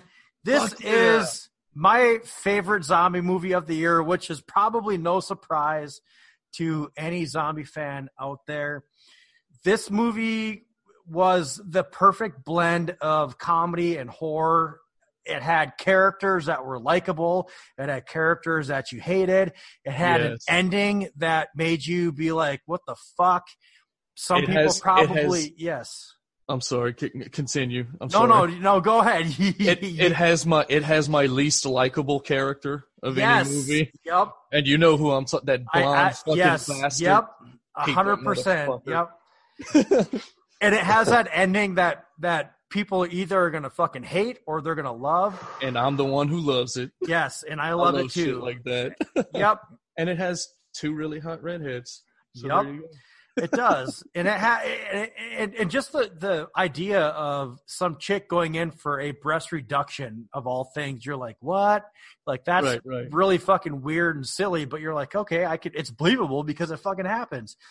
Right. the The hospital is is awesome. The scene, the the I I, I really just love the whole story of it. Again, to make a good zombie movie, you have to make something unique. Um, Right. and and I believe this had it. And if you want, I know if we harken back three or four hours ago, we talked about themes of 2020. Right. Another theme of of 2020 could be either a uh, fingers getting chopped off on a cutting board, or Right. b uh, penises getting mutilated and cut off. Because this is another one of those but this one was done in the best way that is i mean this this was this was pretty dang funny so i i really enjoyed this movie yummy is my number four movie Scene. Just saying. yep it was it was hilarious it was it was Totally. hilarious uh nine out of ten number four for me i loved it Angels number four is The Dark and the Wicked. Nine out of ten she gave this movie. All right, guys. Top fucking three. Here we go. Ricky, what is your number three of 2020? All right, bud. This one's gonna have uh my other best uh actor award. This is After Midnight, coming in at a nine. Have Jeremy seen it. Gardner. Jeremy Gardner and Christian Stella. Dude, this is that this I have trouble kind of like with some of the others, I have trouble articulating what this movie is to me. It's nihilistic, but it's hopeful. It's dark, but it's comedy. It's fun, but it's bleak. Uh, it's a crazy mystery. There's a, a, a very strong paranoia element here. Um, it's a very atmospheric movie. uh, it gets kind of cosmic at times, and um, and it, it it it can be super funny. It it has Henry Zebrowski in it, From the last Last- podcast on the left. Yep. and and his character is hilarious. Their shenanigans are fucking great. Um, and it's a, it's a great blend of genres with some really unexpected turns, and by God, the just like his performance, man. Like I just I believed him. Just all the all the feelings, all the feelings that were there. Like I just totally believed him. You know, Who's Um, that? Jeremy Gardner. Oh, Zebrowski? Yeah. No, no, no, no, no, Gardner. Gardner's the director, but right. Yeah. n- Well, No, no, I was, I was He's the making a actor joke. as well. Yeah. Yeah, yeah, he's the lead actor.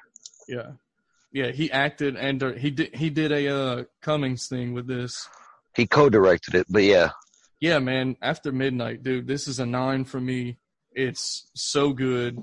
Um, like, just I don't know. It it makes it makes you think about your relationships with people, the people around you, in a very nihilistic but also hopeful way. And you know, it, it it's it's about it's about putting forth the effort and clinging to what really matters in the long run when when you realize that maybe nothing matters. So anyway, that's my number three. nice. All right, T-Boo, what do you got for number three? well, I'm a fan of this subgenre of horror, a big fan. And my number three comes in at another 9.5. And the best performance for me, so this is going to echo Ricky, it goes to Jim Cummings. Hey, I know. Yeah. My number three of the year is Wolf of Snow Hollow. fuck yeah, bro. Jim Cummings uh, directs and acts in this film as a, sh- a sheriff's deputy to his father, played by Robert Forster. Right, Um, he's great. People would know him from Jackie Brown, where he played Right. Max Cherry, and they'd also know him from his awesome cameo in Breaking Bad, amongst many other films. And in this film, Jim Cummings, like Ricky said, is having to deal with an alleged werewolf attack in his hometown where he is the deputy sheriff, sheriff's deputy, and women are getting slaughtered left and right. You have awesome fucking werewolf effects, okay? Yes, But you have a good mystery on your hands too, because things are told from certain characters' perspectives that make the film more of a mystery than it seems like it is. Some characters are disparaged. Some characters are fucking brought up because of what they're saying. I mean, where the story is going here is you don't even know. But the whole time, every step of the way, you're with Jim Cummings' character. And damn, dude, like you said, he plays a irate, stressed out alcoholic on on the recovery, but also kind of sitting back on the wagon. Like That's as dude, they, hit- they they show him in all types of. I mean, they show the highs, they show the lows, they show all types of emotional outputs that a character can have. he's got a good range in that one for sure. Yeah. that's why he gets my best performance because, yeah, man, I related to him a lot totally. in in, in certain ways, and I, I thought just the, his humor, his style of humor, that dry, yes, sarcastic tone. That's me, and that's why I get mistaken for a fucking asshole so much because I'm trying to be funny, but people think I'm being mean. Uh, so that kind of sucks. But I, I felt that for him. And again, werewolf films, I love. I Yes. absolutely love werewolf Yeah. movies. To have a movie that is a 9.5 out of 10, a near masterpiece to me. Damn, what takes it 10.5, huh? what what knocks it down i don't quite know but but i can't give it that 10 i can't Yeah. but it's right there it's right fucking there man hell, it might Wolf- grow on you. oh potential for sure How it goes with me, bro. wolf of snow hollow is my number three with a 9.5 out of 10 this movie you have to rent um i don't think it's available to stream anywhere yet Bostuna's number three is a movie that has shown up on a handful of lists that I've heard, but I'm actually surprised I have not heard it yet tonight. I can only imagine that my fellow co-hosts have not seen it, or maybe it's higher on their lists, or they just came in lukewarm. But The Dark and the Wicked got a lot of buzz being one of the best possession supernatural movies of the year. However, this one is what took the cake for me. Right after I saw this, I saw a post from uh, our friend Mr. Watson from the Watsy Horror Party, and he basically wrote on Facebook exactly what I was thinking. And it went something like this I never thought someone in a sheet could be so scary. And that would be anything for Jackson.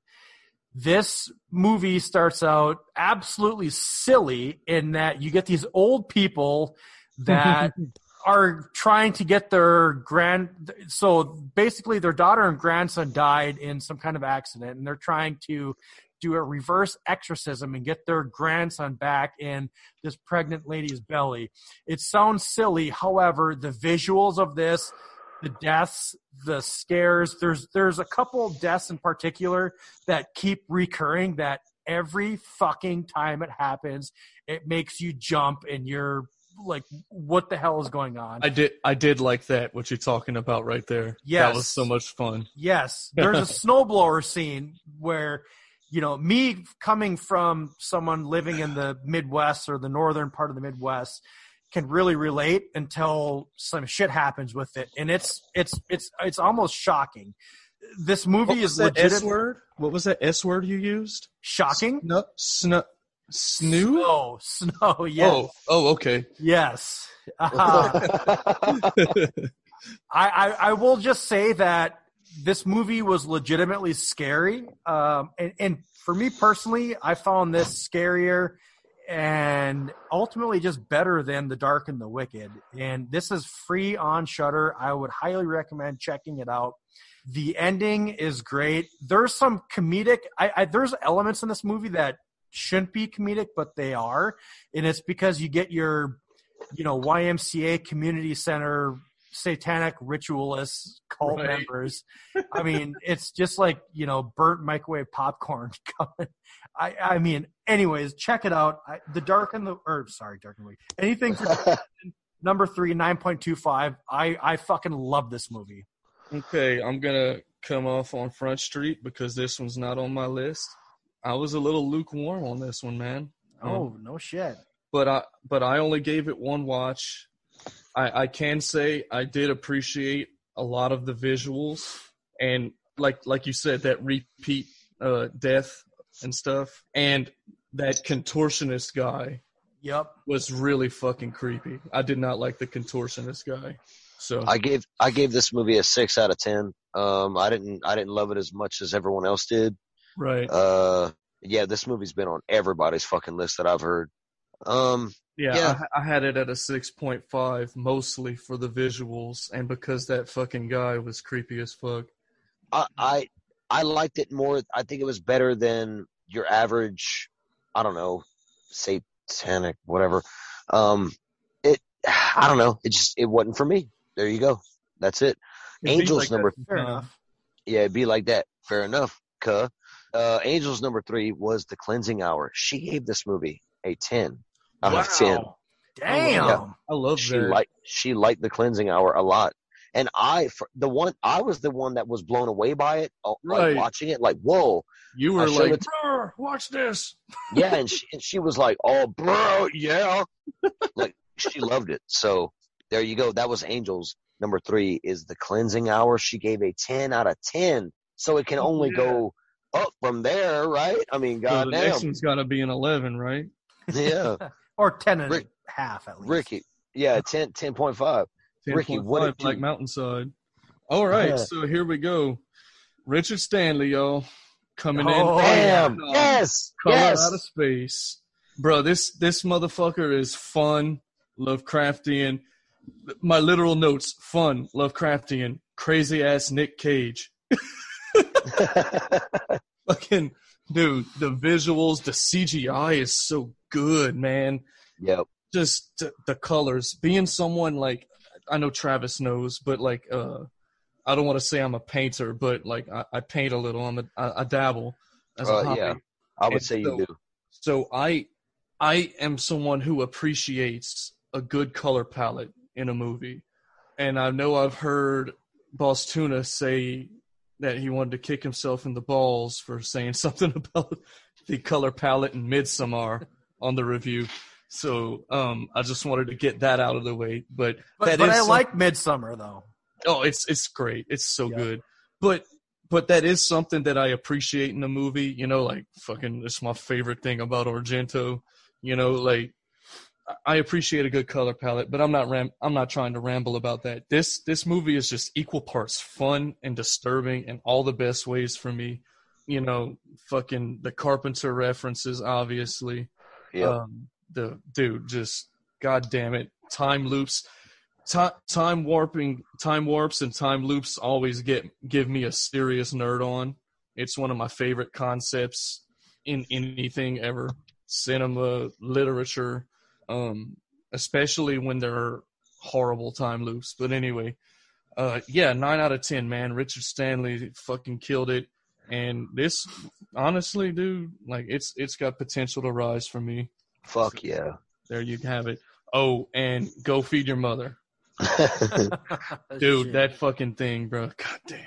Oh, my number two of 2020 is a fairy tale. It's a 9.5 out of 10, like the previous film. It takes place in the woods, like like Gretel and Hansel does, Mm-hmm. and like Gretel and Hansel, it's a fairy tale. It stars Devon Sawa, who we know from Idle Hands, Yep. Oh yeah. and it's got some of the best performances, including one from Nick Stahl, who is amazing in this movie. And even My though number- he's in it for like the last like 15 minutes too. Well, the last third, yeah, yeah, he's in it for for a little bit, but I'm over here trying to figure out what y'all talking about. my number two for 2020 is Hunter Hunter, Oh, and it has I don't know the best- it has the best ending of the year Yep. for me. For the real. song, Brutal. the kill, It's Amazing. It's, it's it's one of those where the camera doesn't have to show you how brutal Yes. that totally. that ending is. but it but it but it does. Well, not necessarily though. With with you, you know what I'm saying? Uh, huh? I don't know. I feel like I got what I wanted. I think y'all said- I think you see the aftermath is what he's saying. You see No, more I- aftermath than than No, I No, see I'm the- saying there's one character in there that you never see anything of, but your mind is Oh, oh, oh, is yes, fucking yes. you over hardcore, and that's yes, even and- more and effective. I'm glad I don't see that. I'm glad because my heart sank into my stomach, and Dude, I know, but it just made it mm. more powerful though with how it really ultimately ended. Yes, and so you get the penultimate ending, and then you get the ending, and the ending is so satisfying in that you cathartically get to feel like yes, like fuck yes, but but you're left still.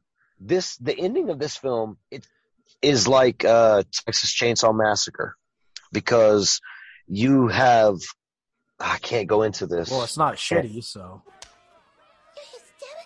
Ah, No, no, but if I could make my par- if I could make my arguments, my parallels, you'd probably appreciate what I'd what I'd have to say. I've heard some people argue that this is cosmic, uh, this is horror adjacent, and I'm like, yeah, I get, I get what you mean with the first like, shit, the first 45 minutes to an hour, I get it, but whenever Devon Sawa stumbles upon a fucking murder spree, death camp in the middle of the woods full of dead bodies that are the decaying. difference is is how it's shot and the score. yeah, the tone of it is meant to like you know raise hairs on the back of your neck. It's Give meant to them scare you. Yes. So Yeah. I would say 100% this is inarguably a horror movie right, just for the those or at least a horror thriller, in my opinion. right. Yeah. know, Yeah. Well, I'm glad I got some people backing my ass up. So my number two for the year is Hunter Hunter with a 9.5 out of 10. Damn. Okay, so my number one and number two have been the exact same, like since I watched the movies. I saw one movie early, I saw one movie kind of late, and I knew that they were going to be my one two. They've actually swapped a handful of times when I've thought about it. Ultimately, what I chose was what movie left a bigger impact on me Okay. and that is going to be my number one. Both of them, spoiler alert, are rated the exact same at a 9.25. My number two is Spiral, and it Oh. blows my mind Wow. because I have not heard this on any person's list, Yeah. and I've listened to 10 other shows out there. But since day one, this movie, I mean, maybe if you want to draw comparisons to what my, you know, favorite movie was last year, it's going to be similar because this is one of those movies where ultimately the biggest payoff is with how everything wraps up in the end. Spiral for me is a near perfect movie.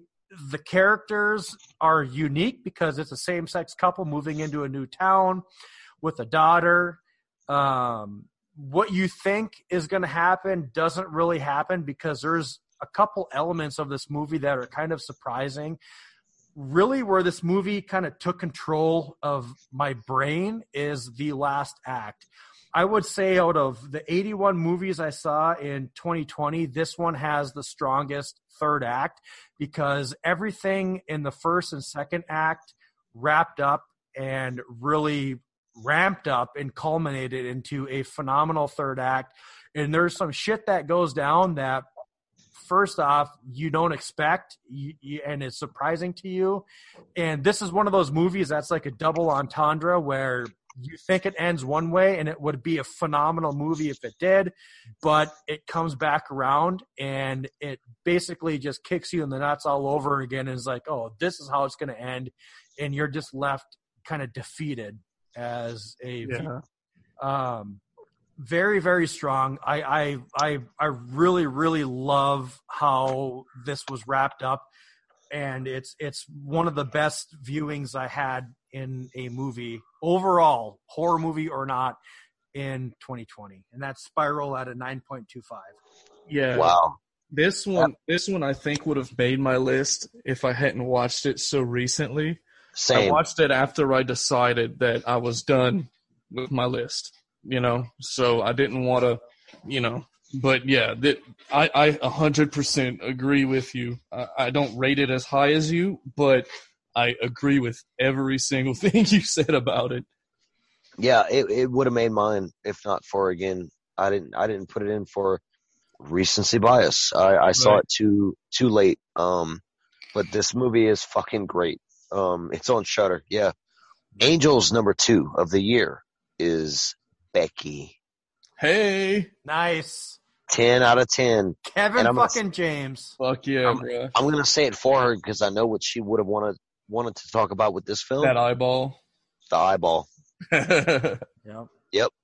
All right, Ricky, dude, we're here. We're finally here. fucking here, man. We're here, What is bro. your fucking number one? I was wrong. I thought it was Castle Freak. Yeah, you did.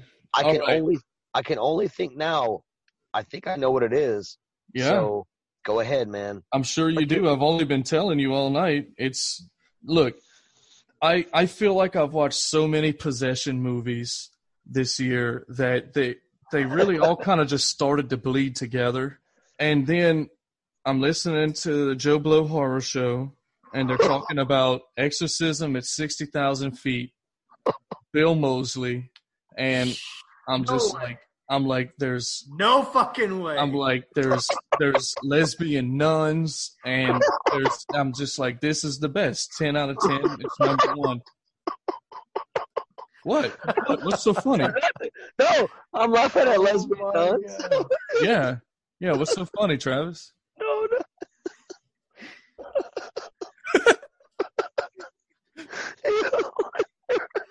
He can't do it. I can't. He can't. He can't do it. I, I, I pre-planned a, a bit of a bit with him. I'm Um, sorry.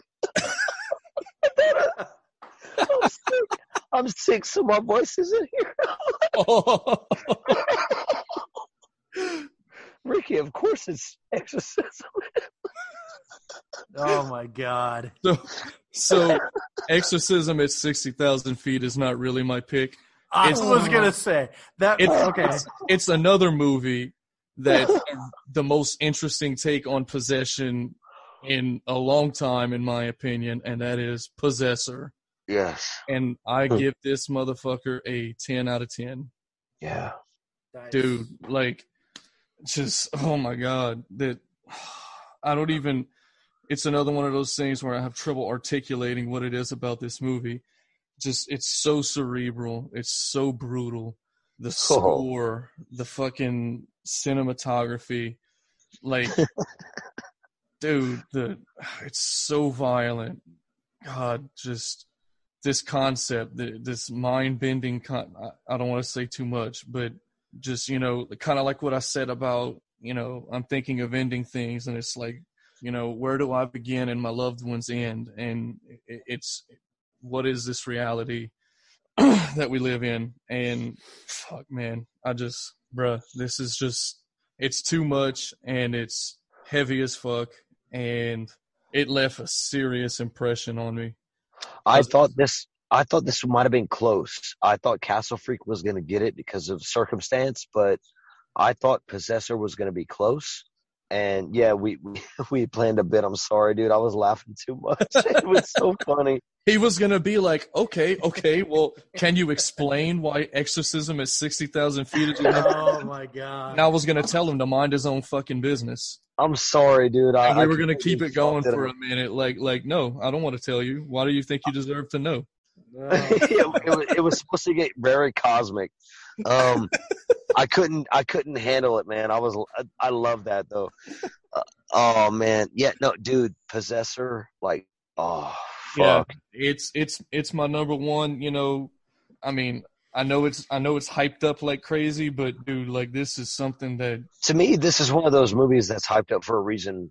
it's Like, it- it's it's special to me man you know like sci-fi and and i didn't know this about myself but sci-fi horror tends to appeal to me the most yes. And- yeah. And, And- body and body horror. and body horror and psychological horror and god damn it here they all here they all are wrapped up in a super nihilistic package grim and bleak and ugly and indifferent and i'm like yes thank Fuck you yes. thank you Fuck brandon you. thank you crones The Crones. Crones. yeah but Nice. Yeah, All right, bud. T Boo, Yeah. what do you got for your number one of 2020? yeah bud Yeah, bud. Yeah, bud. My number one of 2020 is another film that was written, co-directed, and stars a man named Jeremy Gardner. oh My number one film of 2020 is After Midnight. Holy God, I've never even heard of this movie, and both of you guys have it on your list. So dude, i didn't even know you watched it this this film, this film, oh my god, it gets my my uh, best editing. By the way, Don't You spoil it because I've never even heard of it. So, you say God damn. yes, Yes, Ricky. dude Yes, yes, yes, It's- and that ending. dude that's what i'm saying like i feel i feel this guy bro anyway Oh. all right I, all right Okay, Yeah, so, the, so- The, the, pre- the premise of the film is a guy and a girl love each other, okay, a lot, and the guy is trying to prove himself a lot, and you believe their chemistry. It's so real. It's so real. And then one day he wakes up and his girlfriend is gone with a note pinned on the cabinet that I have to go away. I love you. I'm sorry. That's it. That's all it says. And he goes into a deep, deep, deep, deep depression and simultaneously as as this happens a beast emerges from the woods every night trying to get into his house this movie oh, it packs a wallop I'm I'm gonna watch it tomorrow. right right I will on. watch this tomorrow. yeah man How It's- did you guys see it? Did you have to rent it or is it free on? a It's on service? Shudder now. on shudder it's on oh, Shudder. Oh, Shudder. no shit. yeah Okay. I- okay. I on rented it. I re- I rented it, but it is on Shudder now, as of a few Yeah. days ago, I think. yeah ricky told me to watch this uh, like a few months ago and um I, I did and i was blown away and everything ties in you want to talk about a good sh- a good shock ending Yeah, this this movie. It's I would say it's on par with Hunter Hunter, honestly. totally. Um, for me, and yeah, I've said all I need to say about After Midnight. I mean, th- I I don't I can't say anything more without giving more away. But this movie deals with what depression is and what, what losing some or thinking or or losing, depending Right, on what right. you know right. what, what which way you're going. Losing a person you love, like how do you cope with that? That's the ultimate human struggle in a way. Besides, you know, death, we all face that, but also a lost love. And And Jeremy Gardner's kind of cosmic in it. dude, Jeremy Gardner, oh my god! yeah, bro. Like I want, I, I gave it to Jim. job. I gave it to Jim Cummings because of you know, I, I'll cheat with you, man. You I'm gonna should, split because it I could. I was like, no, I can't choose between them. We're gonna come. We're gonna come together right now. We're coming together uh, with Jim Cummings. We're coming Over me. All over everybody with Jeremy Gard. We're gonna garden this coming and bloom What are you flowers of, of horror awesomeness because people need to watch The Wolf of Snow Hollow and they need to watch Hunter Hunter as well because fucking a, and they need to watch After Midnight. That's my top three. There you go. Wolf of Snow Hollow, Hunter Hunter, and motherfucking After Midnight on Shudder. Get Shudder again. Do we have to blow the whistle any fucking louder? Ring the bell any harder? Guys, gals, get Shudder. Like, please. Joe Bob's on there. Come on. The fuck are y'all doing? Time to stomp the yard, Travis. Okay, so this, this should not come as any surprise to even T-Boo or any fans of the Joe Blow Horror Show what my number one is. This is very similar to other movies in the past that I've basically gotten on my knees and blown. oh shit. We have not heard this movie yet tonight. This, Oh. however, is a movie that a lot of people have talked about, a lot of people have seen. My theory is that this came out very early, and I feel that people that have not given this a rewatch kind of just forgot about it because my favorite movies are the ones that really have that knockout punch at the end. I mean, this is definitely a movie that you might want to watch again just to see if you caught everything, but ultimately its power and impact is going to be in a first time viewing. I rated this one a 9.25, which is the same as, you know, the last couple of movies I talked about. However, I do feel that the one and done of this movie is quite a bit more powerful than the others. That's why it is at my number one. I know I'm dancing around the title here. One last thing I want to say is that I think that this movie's atmosphere is probably the best atmosphere of cold and isolation in a movie since either The Shining or The Thing, and that is The Lodge. Watching this Oh. movie, the first, this is like typical A24 because the first 10 minutes, you get a scene that kicks you right in the fucking nuts. So right away, as a viewer, you're defeated and you're like, okay, this is going to be a depressing. I'm shoveling water uphill on this. I've heard people nitpick this movie and pick it apart as far as being, you know, non-believable and whatnot. And to that, I just, I mean, I'm I'm to the point now because maybe I've heard it so many times. I'm like, fuck off because you're watching a horror movie. People that are talking about zombie movies and like, get the fuck out of here. It's a horror movie. To that being said, I'm very passionate because I can see this being true. I can see this being, you know, I, I mean, it's it's realistic enough to me that it has no effect on my overall viewing of the movie. But this movie is, I mean, it's a shit sandwich. I mean, you get kicked in the nuts in the beginning, you get kicked in the nuts at the end. The ending is my favorite because it's just so bleak and dark. Overall, the movie just makes you feel alone. It makes you feel abandoned. And anybody that says they watched this movie and they figured out the the twist or the outcome, I'm like, you're a fucking liar because you did it. This this is the most impactful movie I've seen of the year. And it's one of those rare movies that so ironically enough, I'm going to go off on a side tangent. Uh, I was telling you guys off recording. Uh, I was at my neighbor's drinking before, uh, talking with them about a certain horror movie. The the wife likes horror movies, so I was like, "You got to see Hereditary." This is going to be another movie where after if she likes Hereditary, I'm going to be like, all right, you're watching this one next. It, it- it's just a gut punch of a movie. It's very impactful and powerful, and and, and I love it. I'm gonna be I'm gonna be watching it soon, man. This is one that I, I slept. I didn't sleep on it because I knew about it, and Travis had even told me to uh, check it out. Yep. And uh, I just I didn't. I was on other things. I watched I watched a lot of free movies. See, I I was actually lucky enough where I only saw probably six movies in the theater this year before everything got shut down, and this is one of them. So Yeah. I, I got to see this in the theater, and I'm really glad I did. Yeah. Angel Angels number one of 2020 for anyone who's still interested. Sorry, she's not here, but her number one is Color Out of Space, 10 out of 10. Yes. Nice. She fucking loved it. We've rewatched it so many times, and yes, it will be a midnight ritual on the podcast. Fuck yeah. So we've gotten through our top 20 of 2020. Does anyone have any honorable mentions? my honorable mention, and I only have one because it has my, in my opinion, the best death and the best ending of 2020. You already know what it is, Travis. Yep. The motherfucking beach house. Yep. I consider That the was a good movie. Yeah. I, I consider the ending the best kill of 2020. And I say kill, but I, I guess it's more of a death.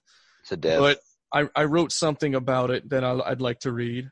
Okay, so the ending the ending really elevates the movie to the point it's at, which it's respectively low. I gave it a seven five. It it's been on and off my list more than any other movie of the year. The ending is beautiful and psychedelic and poetic, and for me, it, it's the perfect portrayal of the beautiful nihilistic stench of our universe on screen. yes. It it, it just goddamn like if the rest of that if if even half of the movie was like that, it would be a 10 out of 10 for me. But it is what it is and that's my best death and best ending uh honorable mention. I've got a few, and I'm going to run through them real quick. My honorable mentions for the year are Gretel and Hansel, love the imagery, His House, uh, recency bias, The Soul Collector, recency bias, Yeah. um, Spiral, recency bias, Archons, just didn't quite make it, Yummy, Random act, of, uh, random acts of violence, Exorcism at sixty thousand feet, loved it. Vampires versus the Bronx. I think that's a good family horror film. And The Beach House for the ending again. Yeah. And I'm going to say also, and I'm going to close my shit out right here. Biggest disappointment, Mm-hmm. The Lodge. How dare you? Oh. When you I'm said gonna- that was your when you said that was your number one, I felt so bad because I saw his face. I was like, "Oh." this this has been my biggest disappointment of the year. I'm gonna um, disappoint both of y'all with my biggest disappointment. I want to say though, uh, where the movie was going, and I I told Angel like right, almost damn near, all, close to halfway into it, I was like, I I think I know what's going on here, but I was hoping the film would do something different, and it didn't, and I was very let down. I was, and you it you mentioned Hereditary in the same breath, Bostuna. How Yep. dare you? How dare you? Well, I think that even if you do figure out where the movie is going, I I I personally think that the way it ends with everything, I was like, it's got to redeem something just with the brutality and how I'll bleak and everything it is. I'll concede that the ending is still dark as fuck. It is very fucked up. It just for me, man. This was the this was the. I watched it when it came out. I still recommend it to be. I told Ricky watch it, like watch it. I still think it's it's it's for other people. It's not for me. Yeah. I I I, I saw it and and and I, I saw what was coming and and I was like, eh. And it happened. And I was like, uh, all right. And then other people, I'm sure, felt the same way about films I love. Uh, from previous years or this year. I mean, look, my favorite is After Midnight. No one, no one's favorite is that movie. No, No, No. nobody's. Yeah. a, a lot So- of people, a lot of people are mad about that movie, and I'm like, fuck off, Yeah, and because Uh, it, what? it well could have ended up my number one as well. I didn't even know. I thought people liked it, so I didn't. I didn't know. But but but when I heard list, no one was mentioning it, and I'm like, all right, well, ooh, this is kind of weird, but it's my it's my list, and and it's So- your list. So for number ones this year, we have After Midnight, The Lodge, Color Out of Space, and Possessor. That is the top four trifecta. Come or well, that wouldn't be a trifecta. That would be like a quadfecta. Quadfecta. Yeah. Is there a quadrilogy of, of awesome horror fucking movies that yes. everyone listening needs to check out? Despite being a disappointment to me, despite being not on someone's favorite list, it doesn't matter. It don't matter. None of this matters. So I think everyone should check out all these movies. So I really didn't come up with a list of honorable mentions, but a couple that I will say that I really enjoyed that were close definitely are going to be Unhinged. That was already mentioned tonight. Freaky was very close to making my list. I mean, Rent a Pal was pretty solid. The the the pool actually kind of surprised me. Um, Oh. I'll check that out. That's on Shudder. Otherwise, I mean, you know, Uncle Peckerhead that was mentioned. I kind of like that quite a bit as well too. So Uncle Peckerhead. my my biggest disappointments. I'm going to run through these real quick here, and I'll give you my rating on them because some of them aren't going to be terrible ratings or just not what I expected them. The Creep Show Halloween is probably my biggest disappointment. It was an animated um, effort from Shudder. Uh, I rated it a five and a half, but I just figured with Shudder producing a Creep Show type Halloween special, I was expecting it to be a little bit better. I like I like the first segment more than the second one. Yeah. Um, The Walking Dead World Beyond is not a movie, it's it's a show, but it's in the Walking Dead uh, realm, which is like my favorite ever. And I was just very disappointed. I rated that a three out of ten.